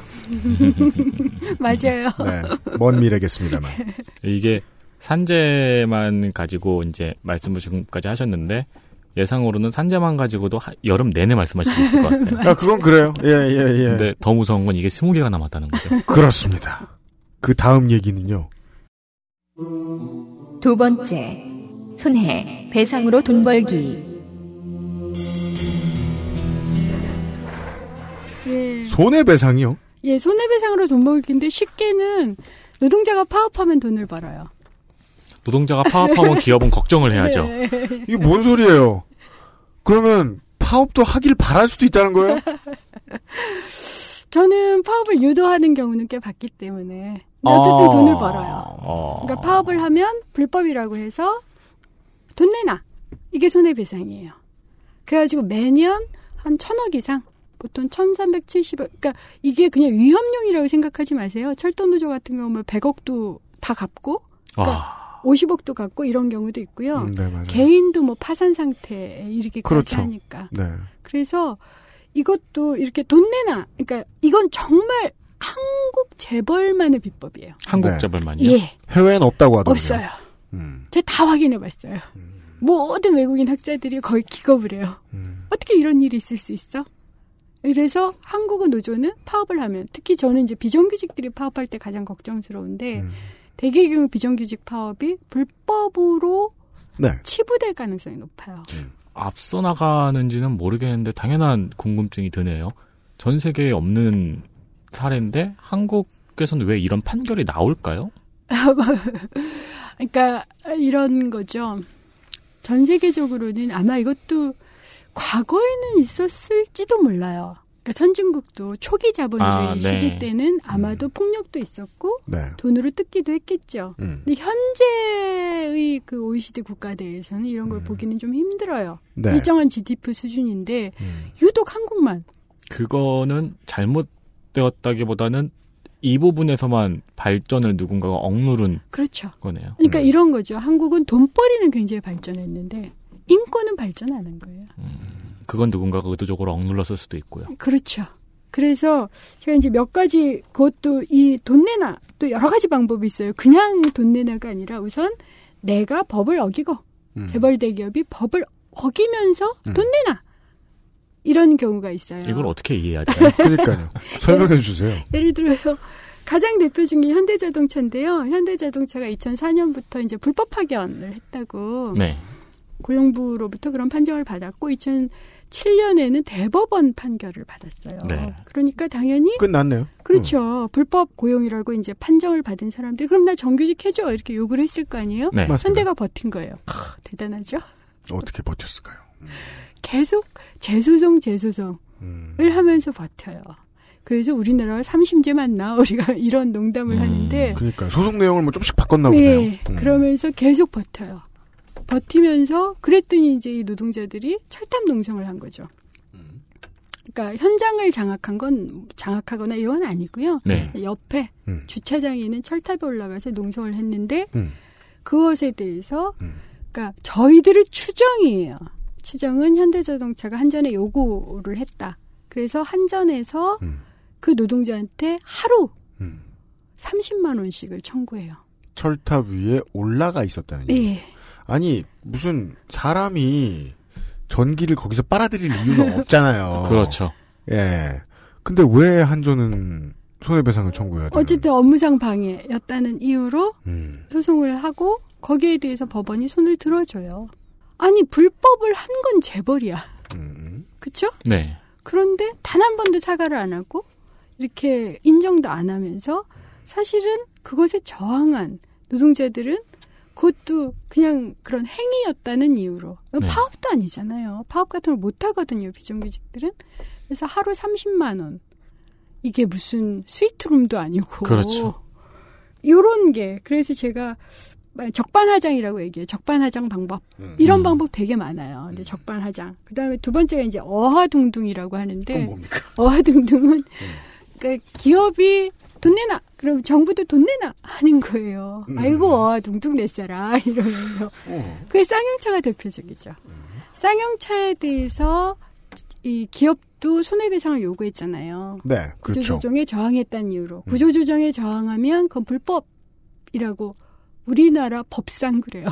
그러니까 그렇게 해석이 된 거죠. 그거는 헌법의 정신을 무시하는 무시한 거죠. 거잖아요. 사실은 이 짓 자체가 헌법의 정신을 완전히 무시하는 거예요. 자르면 잘려라. 그렇지 않으면 불법. 예. 인 것까지는 한국 기업이 다 그러니까 대충 이해하겠는데 그러므로 손해배상 응, 거의 저항했다는 이유로 손해배상을 했어요. 그리고 그 손해배상을 싹싹 긁어내서 실제로 회사의 수익이 된다는 것은 그렇죠. 정말 신기합니다. 그러니까 그에 달해서 정부까지 경찰도 손해배상을 경찰은 왜요? 경찰은 그것 때문에 경찰이 무지막지하게 뭐 테이저건인가 뭐 이런 걸 쏘면서 진압을 했거든요. 테이저건 고장 났다고 손해배상하는 거예요? 근데 어쨌든 네. 그런 업무 방해를 했다는 이유로 아니 경찰 업무가 그거잖아요. 방해를 받으면서 아니 뭐 진압이 잘못했다 쳐. 아 그래도 한 진압하기로 했어. 진압하는 거지. 그러면은 도둑이 도망가도 업무 방해겠네요. 그렇죠. 그래서 이런 이 어하둥둥 유형은 굉장히 많아요. 예를 들어서 뭐 철도 노조가 철도 외주화, 네. 뭐 시민 안전을 위해서 파업을 했다. 네. 불법이다. MBC 노조가 공정 방송을 위해서 파업을 했다. 불법이다. 먼저 이러고 손해배상 청구도 하고요. 그리고 그걸 정부도 같이 해요. 공사 같은 경우는 특히. 아 공사는 예, 정부가 더 받아낸다. 그러죠. 현대자동차에 불만이 있어서 철탑에 올라갔더니 한전에서 손해배상을 걸고 거. 파업을 했다고 기업에서 손해배상을 네. 걸었는데 정부가 손을 들어주고 예. 음. 그래서 이제 어하둥둥 돼 있어라. 이게 이제 두 번째 방법이고요. 코레일이 받아냈다는 이 103억 원은 예. 그 노조한테서 받아낸 돈이잖아요. 노조비로. 그럼 이건 나중에 회계감사할 때 이윤으로 잡히겠네요. 그럴 거라고 전 생각하는데요. 안 그러기가 어렵죠. 네. 왜냐하면 이윤이 났으니까요. 영업 이익일 수도 있네요. 이게 그렇죠. 심리적으로는. 예, 예. 아 이해됐습니다. 예. 그러니까 파업을 해서 기업이 돈을 안 벌린다 그런 경우는 별로 없어요. 음. 왜냐하면 우리나라 노동자들이 파업을 할 때 어떤 특징이 있냐면 회사가 잘 되기를 원해요. 그러다 보니까 가장 라인이 덜 돌아갈 때 파업을 해요. 아, 휴가 때라든가. 맞아요. 맞아요. 그리고 나서 파업에서 스탑이 됐었던 생산 물량을 그 다음에 두 배로 해서 음. 해요. 해내요. 아이고. 한국은 피해자가 진심을 드- 먼저 들이밀어야 되는 네. 문제가 있으니까. 그래서 음. 파업을 했던 해에 생산량이 떨어지지 않아요. 그니까요. 그런데 파업을 했다는 이유로 손해배상으 로 돈을 받는다고 생각해 보세요. 음. 플러스네요. 플러스죠. 아, 그냥 영업했을 때보다 플러스 수준으로 받아낼 수도 있다. 예. 피해자 입장에서 생각을 하면 예, 예. 파업했다고 돈도 냈는데 이론 또두 배로 해야 돼요. 그렇죠. 음. 그다음에 무노동 무임금이기 때문에 그때는 임금을 안 줘도 되니까. 아, 임금도 안 써요. 예, 그러니까 왜냐하면 휴가 때 많이 파업을 하거든요. 그럼 휴가 비용으로 처리를 할걸 무노동 무임금으로 처리를 하잖아요. 음. 그러니까 이걸 꼼꼼하게 생각을 해보면 기업은 플러스가 있어요. 음. 이게 잘 안 드러나고 있는 거예요. 저도 계산을 해보려고 했는데 뭐 해볼 방법이 없는 거예요. 자료가. 노동자는 파업을 하면서 기업의 모든 사정을 다 봐주고 파업을 하죠. 하고 기업은 파업한 노동자한테 뺏어 먹을 수 있는 거는 다 뺏어 그렇죠. 먹는. 그러지 않은 경우는요. 오죽했으면이에요. 가벌 오토특처럼 음. 정말 오죽했으면 오죽 노동자들을 못 살게 굴고 네. 때리고 난리를 쳤으면 이렇게 생각하시면 돼요. 노동자들은 잘 먹고 살아야 되잖아요. 회사가 잘 되길 원해요. 웬만하면 넘어가요. 그쵸. 사표를 낸 게 아니잖아요. 예. 그렇죠. 그러니까 뭐 2000년대 초반이나 90년대에 이런 문제들을 보고 있으면 보통은 재벌 대기업의 노조들이 파업을 하는 상황이었는데 요즘은 공기업에서도 이런 일을 보긴 보죠. 그렇죠. 그랬는데 공기업도 어, 재벌에서 본대로 한다. 예. 예, 받아낸다. 예. 그래서 이제 세 번째 의미 그래서 따라하기예요. 공기업이 이미 따라하기를 했고 중견기업들이 따라하기를 해요. 근데 요즘에는 가벌 롯데때 유성 뭐 이렇게 심각하게 가벌 롯데택이나 유성 같은 데는 정말 노조 때려잡기를 한 그렇죠. 청부 용역 요 용병을 노조를 때려주는 노조. 거죠. 맞아요. 네. 그런 걸 했고 불법이라고 이미 판정이 났잖아요. 네. 여기 다 손해배상이 따라 붙어 있어요. 손해배상부터 신청하고 들어가요. 이게 굉장한 위협이에요. 손해배상에 들어가면 어떤 일이 벌어지냐면 이렇게 경험을 들어보면 집에 빨간 딱지 붙어요. 가압류, 손해배상에 반드시 가압류가 따라 들어오니까 그렇잖아요. 애들이 있는데 빨간 딱지가 쫙 붙는 거예요. 그렇기 때문에 그리고 네가 파업 대우에서 빠져나오면 손해배상에서 빼줄게 이렇게 나오거든요. 그렇죠. 파업을 한다는 거는 자기 삶을 거는 건데 예. 그걸 잘 알고 있다는 거죠. 그렇죠. 근데 우리는 기업의 입장에서 이게 꽃놀이 패란다는 얘기는 처음 들어본 거예요, 지금. 음. 네가 계속 파업을 해도 우리가 이득이다. 나와도 그러- 좋지만. 그러니까요.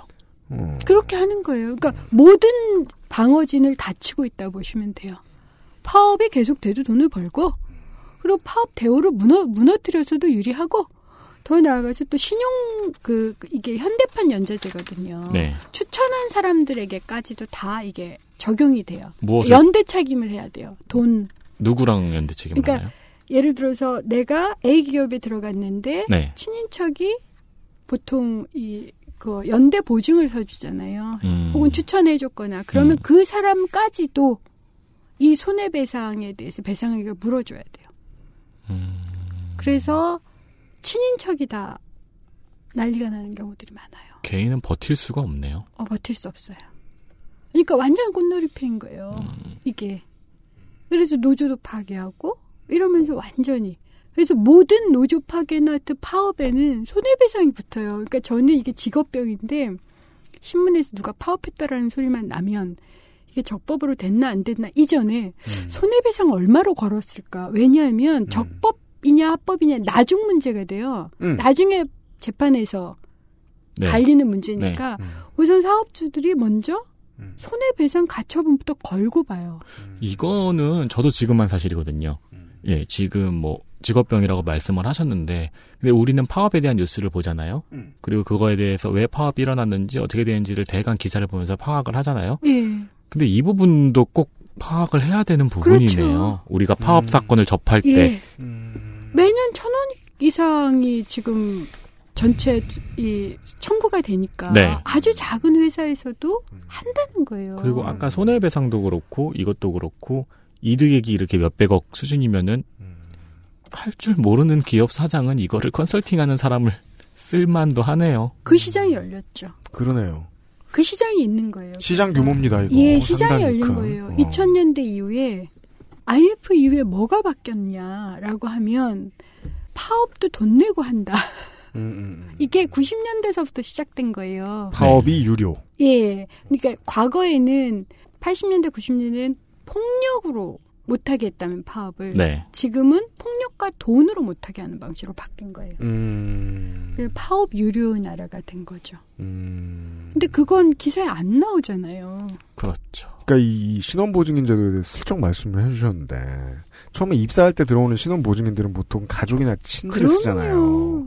그럼 그 양반들의 선산까지 뜯어간다는 거 아니에요. 그렇죠. 웃긴 게 우리 집안의 돈을 다 거덜내 먹을 거다 회사를 다니면서 내가 그 미래를 알았으면 나는 강원랜드에 가서 잃지 파업해서 잃고 싶진 않아. 그렇죠. 그런 거죠. 파업했다는 이유로 이 돈을 가져간다는 건 내 입장에서는 엄청난 사격인데 반대편의 입장에서 사기치는 사람 입장을 생각해 보자, 보자고요. 이렇게 매력 있을 수가 없네요. 그러게요. 이건 시장이 맞군요. 이건 시장이에요. 네. 그래서 반드시 따라붙어요. 부대 조건처럼. 마이너스가 굉장한 플러스로 예. 전환이 되는 거네요. 저는 일종의 찍기다시다 이건 컨설팅 그러니까 노조 음. 파괴를 하거나 하여튼 이런 파업에 대한 인식 부정적인 인식을 만드는 컨설팅에 있어서 그건 찍기다시로 항상 손해배상은 따라붙어요. 그러니까 중견기업이 따라하겠죠. 예, 그래서 따라하기가 굉장히 커졌고요. 네. 그다음에 이제 네 번째가 노조 파괴인데 그러니까 노조 파괴를 할 때 제가 얘기를 할 텐데 아까 이제 그런 질문을 하셨잖아요. 네. 왜 이게 외국에는 없고 우리나라만 있냐? 네.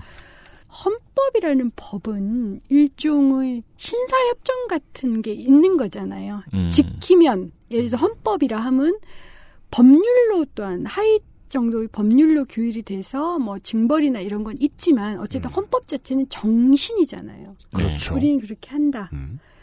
그런데 이런 정신 자체가 문화와 간행으로서 존재하지 않는 거예요. 제가 왜 그 말씀을 아, 드리냐면 그냥 그냥 글씨다. 이건. 글씨예요. 어. 헌법의 약점을 파고 들어간 거다. 기업은 헌법은 그냥 글씨다. 그러니까 헌법이 우리가 쟁취한 소중한 게임 룰. 재벌 대기업도 지켜야 하는 게임 룰이 아닌 거예요. 길에 껌 뱉으면 10만 원이라고 써 있으면 지키겠지만 예. 길에 껌 뱉으면 나쁜 짓이다라고 써 있으면 그냥 그건 글씨다. 예. 네. 길에 껌 뱉으면 나쁜 짓입니다라는 문화. 음. 그래서 수치심을 느끼는 것, 염치가 있는 것, 음. 이런 것 자체가 존재하지 않아요. 노동에 대한 인식 자체가 그렇죠. 그 비즈니스 모델이네요. 염치를 제거한 뒤에 분석. 그렇죠. 음, 예, 예, 예. 그러니까 그것이 저는 가장 크다. 그래서 헌법에 노동상권, 파업권이 보장돼 있는 나라인데 이거는 보장이 안 된 거나 안된 마찬가지죠. 거나 마찬가지. 그렇잖아요. 네. 웬만한 파업이 다 불법이에요. 그래서 예를 들어서 비정규직 노조가 파업을 했어요. 네. 그래서 정규직 노조가 동조 파업을 하면 불법이에요. 그렇죠. 왜요?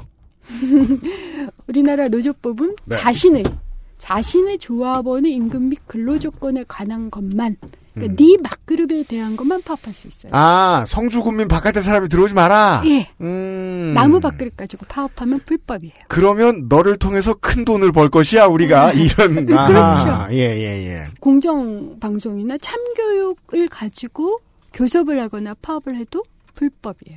음. 그러니까 우리나라는 한마디로 말해서 밥벌레들만 만드는 법을 가지고 있는 거예요.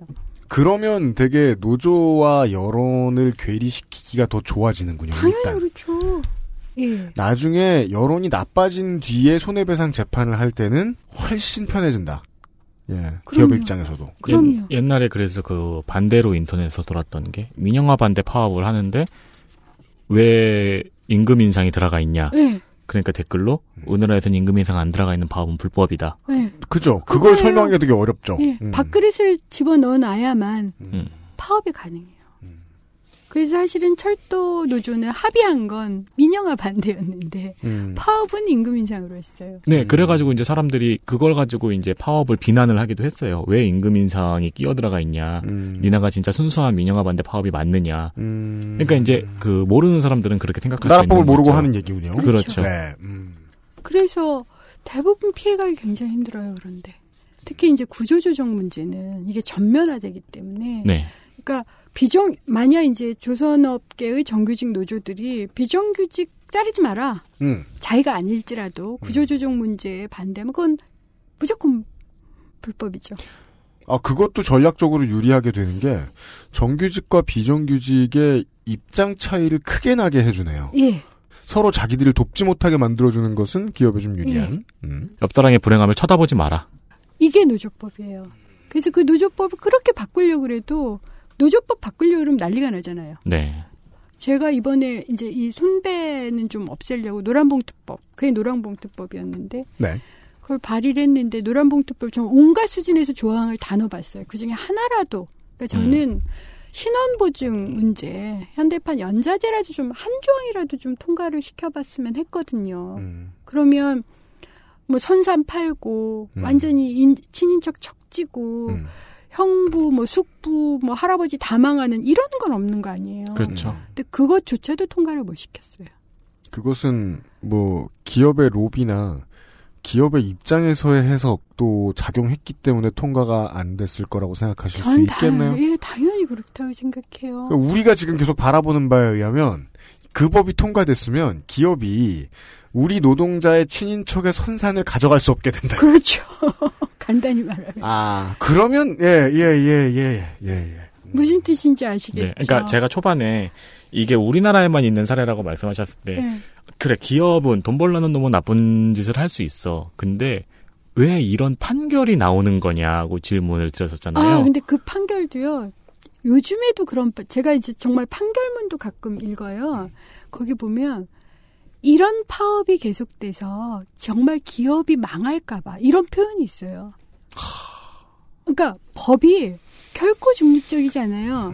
법 앞에 평등하지 않아요. 정말 이렇게 판결문에 이러다가는 뭐뭐뭐뭐 회사가 위험해진다라든가 이런 표현이 들어가 있어요. 그렇기 때문에 판결이 나와요. 그리고 두 번째로 한 번 판결이 나오면 그 판결을 항상 참조를 하게 돼 있어요.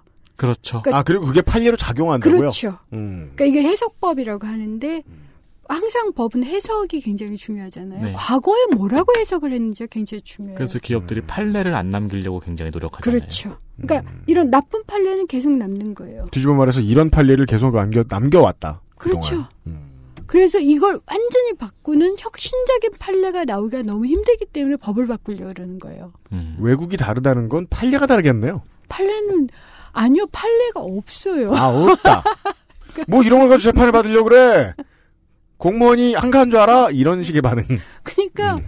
제가 이제 법학자들 정말 우리나라 손꼽히는 법학자들한테 판례를 찾아달라 그랬어요. 네. 못 찾겠다는 거예요. 음. 그렇게 뒤지고 뒤지고 뒤졌는데 판례를 못 찾겠다 그런 경우가 거의 없다고 보셔야 돼요. 한국만 있는 정말 한국 재벌 대기업의 특허권이라고 보시면 되죠. 보면 프랑스의 사례를 들어주셨어요. 예. 예.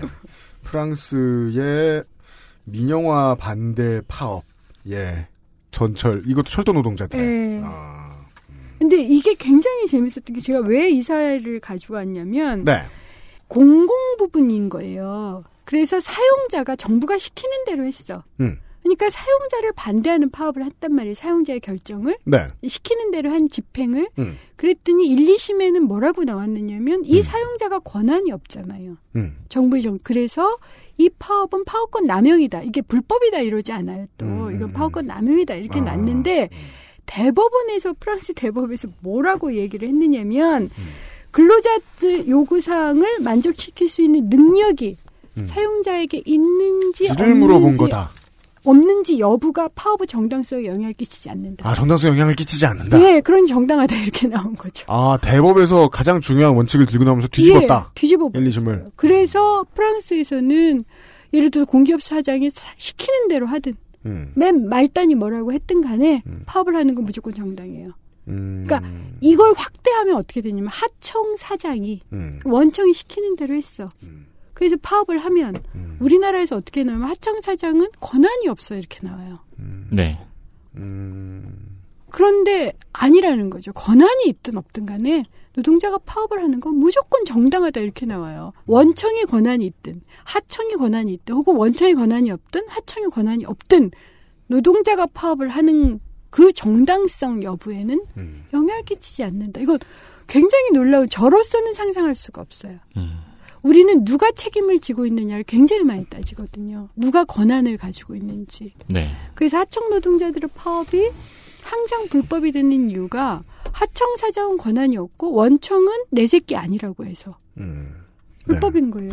그 그걸 따지기 따지겠다는 건 다시 말해서 어 그냥 요구를 들어주지 않겠다로 그냥 그렇죠. 쉽게 해석할 수도 있는 예, 거지 예. 않습니까? 근데 그걸 넘어서 버리는 네. 이런 그래서 전 뭐 유럽하고 우리나라하고는 좀 비교하기가 좀 힘들지만 언제나 슬퍼지죠. 예. 하지만 같은 하늘, 그러니까 어쨌든 같은 이 지구에 사는 누군가들은 이런 판단을 한다라는 건 좀 알리고 싶은 거예요. 네. 다른 길이 있다. 음. 우리도 바꿔 나가야죠. 계속해서 이 법원과 검경은 중요한 조연으로 등장할 것 같습니다. 네. 무엇이에요? 예, 재벌의 재테크예요. 굉장히 네. 거의 마름 혹은 집사가 아닌가 싶을 정도예요. 재벌과 그다음에 관료, 네. 법원의 관계가 죄송하지만 마름이나 집사로 보여요 실제로. 네. 큰 돈을 버는 사람 옆에서 도와주는 사람 중에 자원봉사자는 별로 못 봤습니다.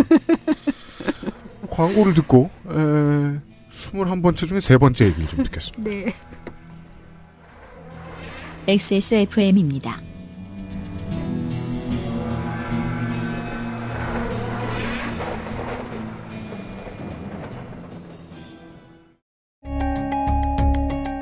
컴퓨터가 필요하시다고요? 그렇다면 컴스테이션입니다. 23일 동안 두피가 좋아졌어. 미용실에서 뭐 쓰냐고 자꾸 묻는다? 정말로 전부 자연 유래 성분. 빅그린 two three 약산성 트리트먼트. 난 그동안 다른 광고에 속고 살았나봐. Big Green sulfate free.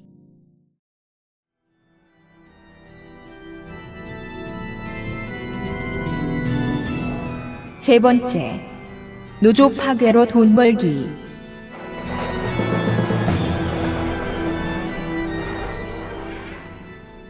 자, 노조 파괴로 돈 벌기가 제목인데요. 네. 어, 차이가 뭐가 있는지 모르겠는데, 아까는 노조가 뭘 하면 그걸로 돈을 버는 거였고, 근데 노조를 파괴했잖아요. 없애서 돈을 버는 거죠. 이게 무슨 GTA도 아니고, PK를 했다 거기서 돈이 나와요? 어, 네. 저는 이게 가장 돈 추정하기가 힘들어요. 아, 그렇습니까? 예. 왜냐하면 정말 이건 자료가 없어요. 음. 그냥 추적을 할 뿐이에요. 그래서 아까도 말씀드렸지만 IMF가 노조가 사라지면 상위 10%의 소득이 올라간다. 음. 이런 이 홈페이지에 냈다 그랬잖아요. 네. 그러니까 우리나라랑 똑같을 거예요. 노조가 없어지면 누군가한테 집중하는 돈이 쉽게 집중되죠. 아, 그런요. 브레이크가 없으니까. 네. 그렇죠. 아마도 그럴 거다라고 추정을 해요. 그리고 그것 때문에 소소한 돈은 미리 뿌린다.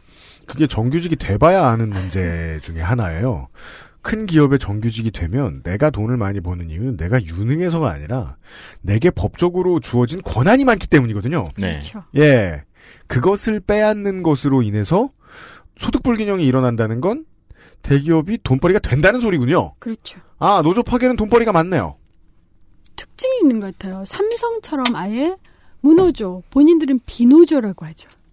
무노조라고 안 해요. 비노조라고 해요. 비노조라는 건 근데 솔직히 노조 있잖아요. 거기 노조를 노조 아닌 노조라고 본다는 거예요? 그렇- 무슨 소리? 아, 그게 아니라요. 네. 그러니까 비노조 경영의 핵심은 이거라고 얘기를 하죠.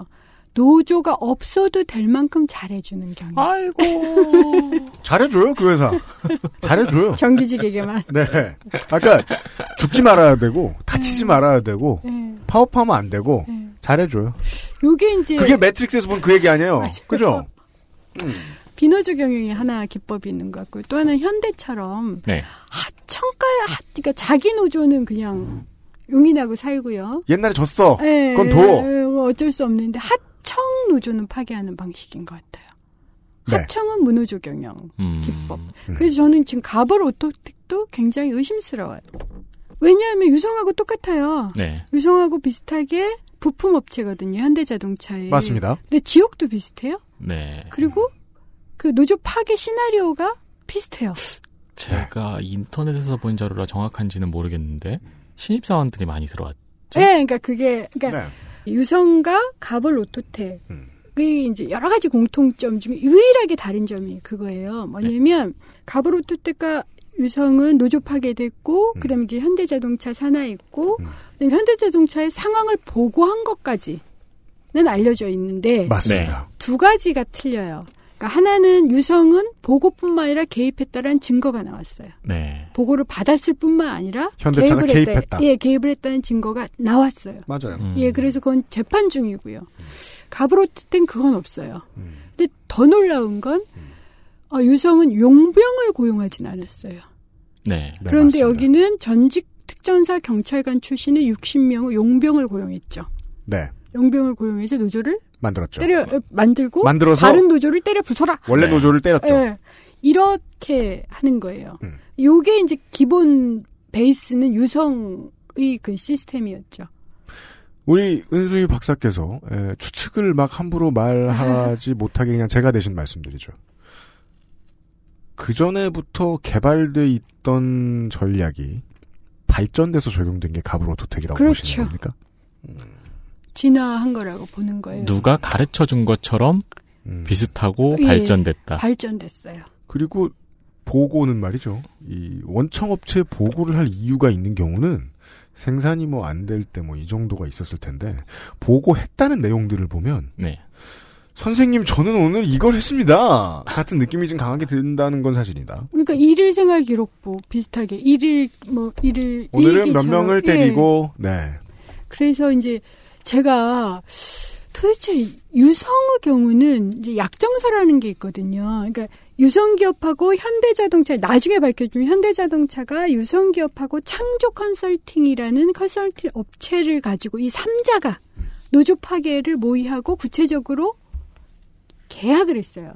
네. 근데 그 계약금이 얼마인지 창조한테 준 컨설팅 업체에 준 창조 계약금. 컨설팅에게 준? 예, 음. 그러면 세 가지 계약을 해요. 저희가 지금 보고 있네요. 예, 약- 범, 법률 자문으로 12개월간 매월 100만 원, 1,200만 원이죠. 네. 그다음에 현안 해결 현안 문제 해결을 위해서 컨설팅 계약으로 12개월간 5천만 원.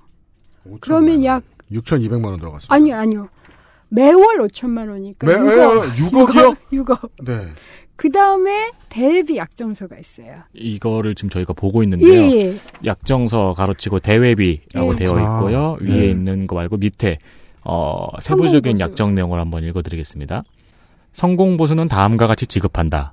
본 컨, 컨설팅을 수행함에 있어 아래 각 호에 해당하는 경우 각각 성공으로 인정하여 갑은 을에게 성공 보수를 지급한다. 갑이 유성 기업이고 예. 을은 창조 컨설팅. 은이 의리 창조 컨설팅. 예. 음. 네. 가 금속노조 산하지회 소속 조합원 수가 2011년 5월 6일 기준 50%로 감소된 시점 1금 8천만 원. 음. 나 금속노조 산하지회 소속 조합원 수가 2011년 5월 6일 기준 20%로 감소된 시점 1금 8천만 원. 이게요. 저는 이제 그 박병호 선수 계약 내용에서 이런 얘기를 들었어요. 20홈런, 아 2할 8푼 뭐 이런 경우에. 그렇죠. 즉, 이 보너스를 주는 것 의 상당 부분, 몇 배라고 표현하는 게 나쁘지 않습니다. 틀리지 않을 겁니다. 몇 배에 해당하는 수익을 갑이 내기 때문이겠죠. 그쵸. 장사는 그렇게 하는 거죠. 이걸 이뤄내면 그렇죠. 그럼 이거는 정확하게 말해주고 있네요. 너네들이 노조 파괴를 잘하면 우리가 되게 많이 버니까 그걸 가지고 많이 나눠줄 수 있어. 어. 그러니까 최소한 9억은 9억 가까이 9억 뭐 10억 가까이는 주겠다라는 얘기잖아요. 그러면 도대체 얼마를 벌길래 노조를 파괴해서 우리가 앞으로 온수인 박사님한테 이 얘기를 몇 시간을 더 들어야 되는데 벌써 한 시간 반 만에 아 세상은 물건 팔아 장사하는 것이 아니구나라는 생각이 들어요. 얼마짜리 장사입니까 이게? 엄청난 장사인 거예요. 상상이 안 가는 거예요, 도대체. 그래서 제가 대선에서 정말 이 정권을 바뀌면 네. 이런 것들에 대한 그 조사만이라도 하자라고. 그러니까 이런 것들을 4년 동안 조사를 하, 조사만 하시는데 예. 또 4년이 모자르셨죠. 예. 해결은 그러니까 해, 아, 해결은 어떤 거였느냐면 스탑은 됐어요. 아. 그러니까 네. 제가 항상 얘기하는 게 음. 국회에서 다른 건 못할지라도 문제가 발생했을 때 초기 개입을 하잖아요. 네. 스탑시킬 수 있어요. 음. 빠르게 개입하고 음. 집중을 하면 스탑시켜요. 그러니까 그건 했어요.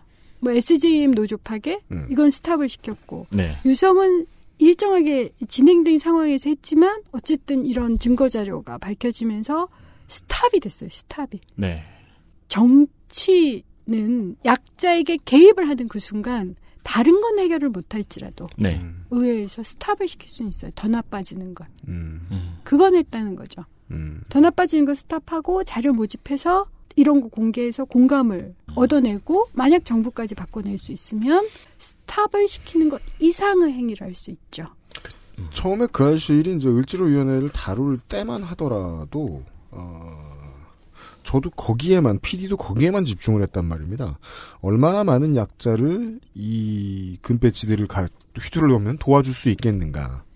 근데요, 어, 실제로 가장 크게 영향을 미치는 건 기업이 돈을 못 벌게 하신 거네요. 그렇죠. 그래서 아주 을지로- 큰 돈을. 그래서 을지로연회나 음. 뭐저 같은 의원들을 굉장히 싫어하는 거겠죠. 돈을 못 벌게 하니까. 가장 중요한 걸 못하게 막은 그 거예요. 그냥 뭐 혼나서 뭐 혹은 뭐 국회의원 분들이 뭐 이제 워낙에 소시적부터 학생회장 하고 이러다 보니까 그 평생 그동안 목이 뻣뻣한 인상을 주는 사람들이 있어요. 네. 그래서 말투가 기분 나빠서 그래서 싫어하는 게 아니라 실질적으로 너무 큰 손해 끼쳤기 때문에 그렇죠. 노조 파괴를 하면 벌 수 있는 돈을 꽤 많이 가져갔기 때문에 그렇죠. 아하 그러니까 재벌 저격수 이런 표현 하잖아요. 기업 국감. 이런 얘기로 하고 싶은 것은 왜 내가 빨대를 꽂고 있는데 네가 막니 이거예요. 그러네요. 제 제 중 본질은 어, 그거네요. 그리고 음, 너한테 이익도 없는데. 그렇죠. 너 그럼 금배지 떨어진다. 제가 항상 듣는 얘기가. 음. 그렇게 하면 넌 배지도 떨어지고 공천도 뭐, 못 받아요. 어, 공천도 못 받고 그럴 수 있는데 너는 왜네 본인이 그런 말씀을. 네. 이익도 아닌 게 나서서 그러냐. 음, 음, 라는 음. 질문을 매번 받는 거죠. 아 그게 기업의 진심이네요. 네. 우리는 서로의 이익을 걸고 싸우는 중인데 그렇죠. 당신들은 뭔데? 네. 왜냐하면 아무리 생각해도 노조한테서는 받을 리베이트가 없으니까. 예. 이해가 안 되는 거예요. 그게. 이해가 안 된다는 게 반증이네요. 네. 우리는 이걸로 돈을 번다. 예. 그러니까 음. 저는 이해가 너무 잘 돼요. 그건 좀 쉬운, 그러니까 제가 유리한 지점이에요. 음. 그러니까 저는 기업이 무슨 짓을 하면 틀림없이 이게 이익과 연관된다. 네. 딱이 생각만 해요. 그래서 음. 어디인가 찾으면 조금씩은 찾아져요. 음, 역으로 기업주, 대, 특히 재벌 대기업 쪽은 이해가 안 되는 거예요. 저 같은 사람이. 두 번째 이 손해배상으로 돈 버는 것과 노조를 파괴해서 돈 버는 것이 연결돼 있는 이유를 제가 지금 보고 있습니다. 예. 유성기업의 사례. 예. 노조를 파괴했더니 재판부는 기업의 손을 들어주기 때문에 예. 손해배상도 쉬워지므로 굉장히 쉬워지죠. 노조를 파괴하는 것이 곧 손해배상으로 나오는 돈이다. 예. 그러면 이제 직원들의 에, 사돈의 팔촌의 선산이 내 것. 그렇죠. 네. 그러면서 하여튼 일석십조, 이십조의 도움을 받게 되는 것 같아요. 그 다음에 이제 제가 이 현대자동차에게 보고 목록뿐만 아니라 현대자동차가 어떤 어떤 지시를 했는지 그래서 보고 있으면 유성기업 사장은 현대자동차의 부장 정도 되는 것 같아요. 꼭. 이 미- 이메일 내용을 보시면 지시를 하거든요. 네네네. 그 지시 내용도 올해 1월이네요. 현대가 유성기업 노조 파괴에 개입했다는 이메일이 예, 발견된 예. 것이. 이게 제가 국회 낙선하기 직전이어서 네. 기자회견을 했었어요, 같이. 네. 그래가지고 보시면 이뭐 현안 협의 뭐 이래가지고 네. 유성기업 노조 관련 회의를 하자. 네. 그리고 이런 얘기도 하잖아요. 신규 가입 인원이 최근 일주일간 한 명도 없는데 이게 신규 가입 인원이라면 이제 새롭게 자기네들이 만든 노조에 신규 가입 인원이 최근 일주일간 한 명도 없는데 어떤 활동을 하고 있는지 구체적으로 점검하고 9월 20일까지 220명, 9월 30일까지 250명, 10월 10일까지 290명 목표로 음. 그러니까 노조 인원을 늘려라 이렇게 목표로 주었는데도 불구하고 한 한 명도 없는 이유가 뭐냐? 현대에서 유성한테 물어본 예. 거죠. 그 아, 어용 노조 생긴 거에 가입자가 늘어나지 예. 않는 이유까지 하청업체한테 물어본다. 그렇죠. 그리고 목표도 주었고. 그렇죠. 나는 네가 너무 궁금해. 예. 어. 이런 팀이 있는 거예요. 오도매틱하게 정말.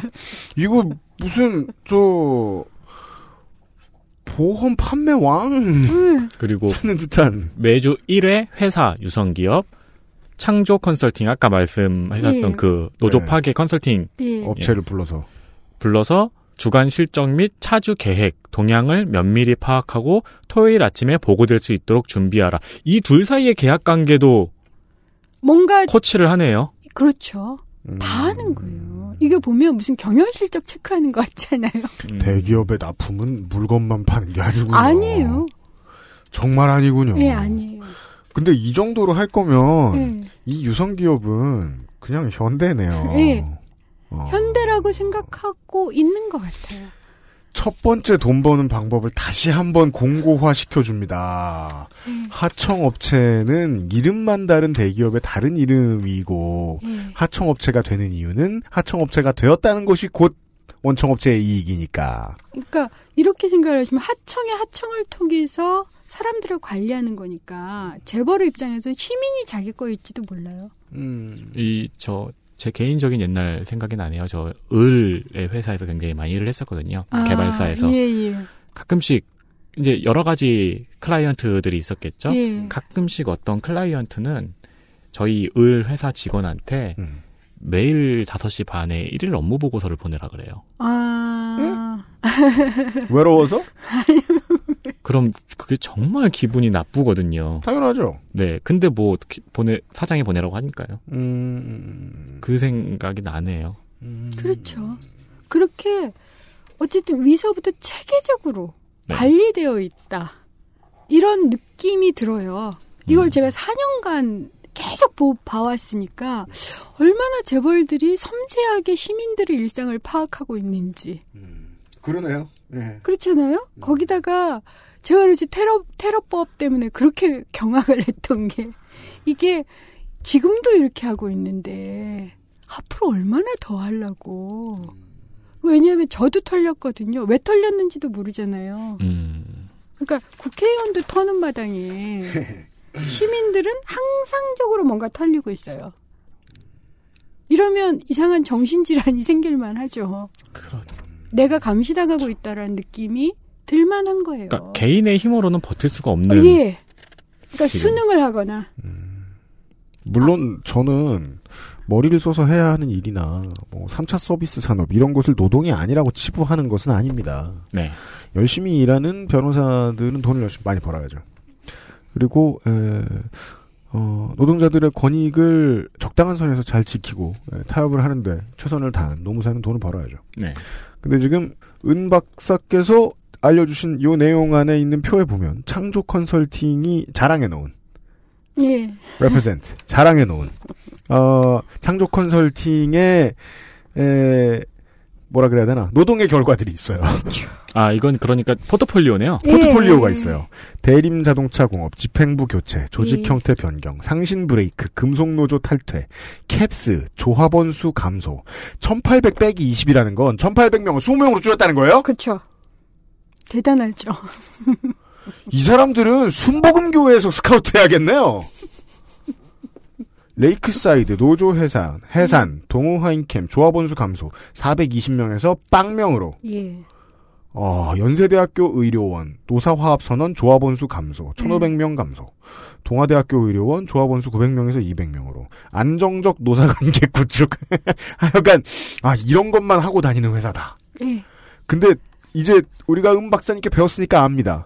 이런 거 다 했으면 꽤 벌었겠다. 그렇죠. 꽤 벌었겠죠. 그러니까 이 정도의 돈을 나눠줄 정도면 주인은 얼마를 벌었을까요? 그 부분. 네. 이건 정말 정부 외에는 몰라요. 알 수가 없어요, 이걸. 제가 도대체 얼마나 벌었을까를 아무리 추정을 하려고 해도 음. 드러나는 뭐 경영 실적 외에는 아무것도 모르잖아요. 그러네요. 그러니까 이 기업들에게 갤럭시를 얼마나 팔았느냐 중요하지 않네요, 이제. 그러네요. 이런 기본 빨대가 있기 때문에 강한 거예요, 재벌이. 그러네요. 그렇잖아요. 그러니까 생각하면 알려주신 당장 이건 뭐 노조 파괴해서 버는 돈 가지고 전국을 다 뒤엎을 치킨 프랜차이즈 하나 금방 만들 수 있어요. 그렇죠. 치킨 프랜차이즈 만들어서 또 돈을 벌어요. 프랜차이즈도 망해도 그것도 제가 알려드릴 텐데 망해도 본사는 안 망하잖아요. 그렇잖아요. 창조 컨설팅이 자랑스럽게 정리한 내용에 있는 아까 읽어주신 음. 회사들이 낯익은 회사도 굉장히 많아요. 굉장히 많죠. 지금까지 문제가 되는 회사들이 있죠. 근데 네. 문제는 이 창조가 그러니까 지옥의 문을 열어버린 거예요. 그러니까 이게 그 작은- 창조 이후에 제2, 제3의 창조들이 수없이 나타난 거죠. 작은 회사들이 아니잖아요. 예. 만도, 캡스, 예. 대림자동차, 예. 연세대학교 의료원도 굉장히 오랫동안 싸웠지 않았나요? 그때 그래서 싸웠어요. 노동쟁이를 유도해요. 제가 아까 파업을 유도하는 게 유리한가 보다라고 얘기한 게 그거예요. 여기는 음. 파업으로 안 갈 사업장들, 이 중에는 안갈 네. 사업장들 파업을 유도해요. 유도하고 돈을 받아요. 음. 그리고 이쪽 원청한테는 손해배상 하게 하고 뭐 이러면서 원청한테도 플러스를 줘요. 자기도 플러스가 돼서 완전히 노조 파괴 윈닝 게임을 하고 있는 거죠. 그러니까 오늘의 대한민국에서 가장 치열하게 머리 굴려서 돈 버는 회사라는 건 알겠네요. 음. 예. 노하우도 있겠죠. 네. 아 네. 저는 그래서 정말 기업가 이런 쪽이 음. 이렇게 시민의 몸 몸까지 몸과 영혼까지를 장악하기 장악해서 수익 모델을 만들고 음. 있으면 네. 이, 이 내용도 두 가지 때문에 알게 되는데 하나는 누군가 제보를 해줬어요. 이젠 제보가 없어서 잘 몰라요. 아, 네. 그렇죠. 이제는 정말 점점 더 정보 기술이 발달돼가지고 음. 이젠 제보할 수 없도록 난리를 치잖아요. 기업들도 보안 그렇죠. 엄청나게 하죠. 네. 네. 그러니까 이제 이거 하나. 그다음 두 번째가 또 뭘로 이 자료들을 얻었느냐면 법원에 음. 소송이 들어가니까 법원의 양측에서 다 자료를 내는데 그 중에 일부를 음. 이 원고한테 주, 주거든요. 네. 네, 맞습니다. 그걸 통해서 알게 된 거예요. 음, 음, 음. 법원 자료를 받아서. 음. 그것도 일부를. 음. 근데 제가 항상 아쉬운 게 오바마 행정부가 왜 위대했는지 노동 문제에 대해서 음, 뭐 최저임금 텐텐 이런 얘기가 아니라요. 오바마 행정부는 딱 감시만 해요. 감시요. 엄청나게 세밀하게 네. 예를 들어 서 오바마 행정부가 하는 짓이 뭐냐면 오바마 행정부는 유사한 사례, 사례가 하청 기업의 부품 업체한테 벌어져 음. 가브로트 텍 유성기업 뭐 이렇게 벌어져 그러면 그 위를 캐요. 요 아래를 먼저 캐고 네. 근데 그 위를 캐. 네. 그다음 또 위를 캐. 네. 그래서 이 전체에 대한 모든 자료를 가지고 부당노동 행위나 이런 걸로 계속 쪼아요. 네. 이게 기본이에요. 이게 지나 굉장히 상식적인 거잖아요. 이런 일이 발생할 때, 어, 이 위하고 연관이 있을 거란 걸 우리는 짐작은 쉽게 하잖아요. 예. 증거 찾기가 어려워서 그렇지. 어렵죠. 네. 제가 제가 2013년 14년서부터 계속 보고가 됐다. 이런 보 이런 보고 목록 이런 것도 다 고용부에게 줬어요. 틀림없이니까 그대들이 근로감독만 하면 이거 나올 거다. 결국 나왔잖아요 야, 재판 쪽에서. 모두가 알고 있는데 모르는 척을 하잖아요. 음. 근데 오바마 행정부는 그 모르는 척만 안 하는 거네요. 그냥. 그렇죠. 그 저는 옛날에 근데도 위대해요. 공, 공의 적에서 본, 거- 그거 본것 같아요. 그러니까 이유 없이 대빵을 찾아가요. 음. 계속 때리고 괴롭혀요. 그럼 대빵이 뭐가 나와? 자신의 불법 사실을 어떻게든 알아와요. 자기도 정확히 몰랐어. 예. 그런 방식. 음. 아니 그래서 기본으로 그러니까 모든 걸 다 할 수는 없거든요. 네. 그런데 그렇게 위에 위에 위를 캐는 거 그게 가장 힘들긴 해요. 음. 왜냐하면 싸워야 되는 문제니까. 그렇죠. 훨씬 더 거대한 권력이잖아요. 덩치가 어마어마하게 커지 그렇죠. 상대의 덩치가. 예, 그걸 일반 시민이 할 수는 없죠. 노조가 할 수도 없고. 네. 네. 어, 인트로 격에, 네. 첫 시간이었습니다. 네, 어, 새로운 세상을 구경했습니다. 그러셨어요. 정말이지 처음으로 땡대월드에 갔을 때 그 기분이에요. 아, 되게 신기하다, 이거. 예. 아, 오늘은 세 가지만 배웠습니다. 가볍게. 네. 예. 사람이 다치고 죽었을 때 돈을 버는 법. 노동자에게 손해배상을 청구한 다음에 돈을 버는 법. 어, 그게 여의치 않을 때 노조를 깬 다음에 돈을 버는 예 힘을 약하게 만든 다음에 에, 소송을 걸어서 돈을 버는 법. 돈을 버는 법과 돈을 버는 사람. 네. 나머지 18가지의 이야기를 다음 주부터 또 알려드리도록 하겠습니다. 예, 복지와 노동 전문가이자 사회학자이신 은수미 차용인이셨습니다. 예. 어, 다음 시간까지 빚 열심히 갚으시고 네, 다음 주에 건강한 모습으로 또 뵙겠습니다. 예, 감사합니다. 감사합니다. 감사합니다. XSFM입니다. 네.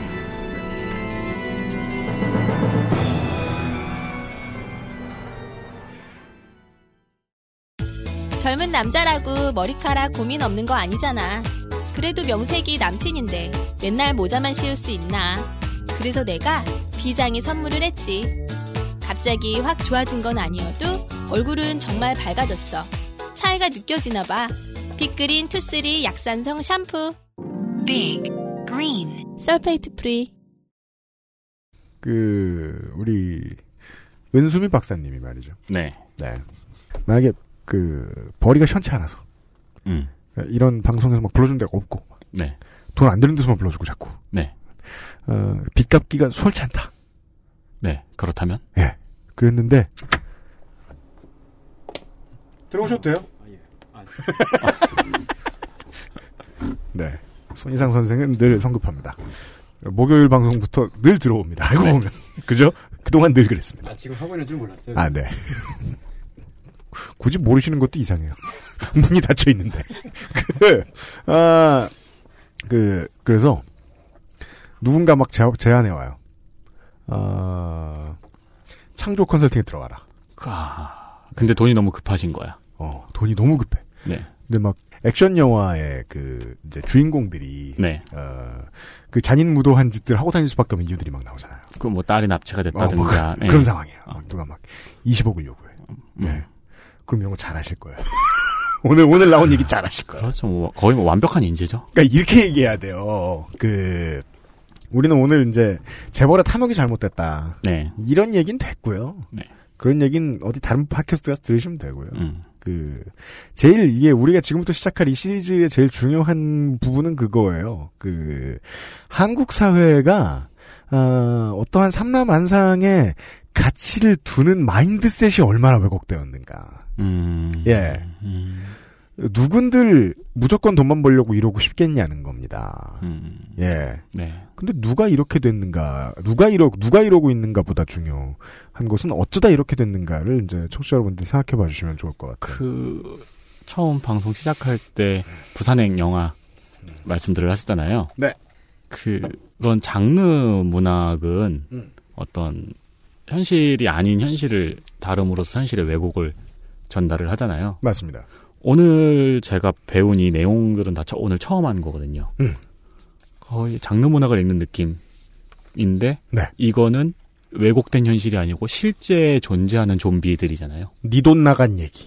그렇죠. 예. 뭐 젊은 사람들 입장으로 얘기해 볼까요? 어, 너 갈 직업 없게 된 이유. 음. 예, 등등등. 그러니까 직업은 직업이 아니라 그 직업 자체로 돈이잖아요. 네. 직업이 사라진 이유는 돈이 어디로 갔느냐라는 궁금증부터 시작을 해야 따라갈 수 있는 부분이죠. 네, 네. 그런 답도 될 수 있을 것 같습니다. 그러니까 이게 남녀 특집이었잖아요. 네. 저는 개인적으로 이게 남녀 특집이라면은 장르가 뭔지 오늘 알았어요. 뭐죠? 이건 밀실살인이에요.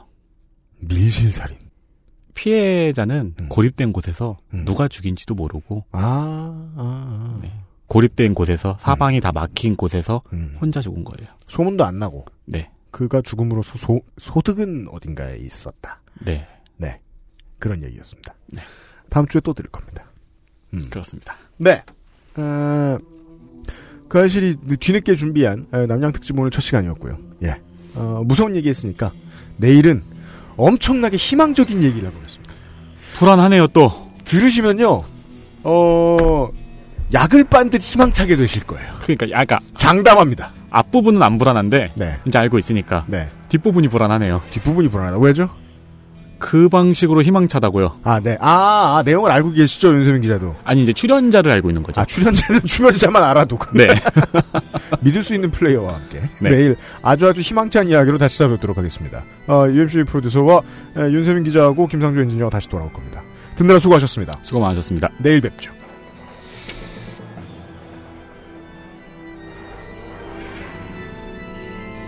XSFM입니다. I D W K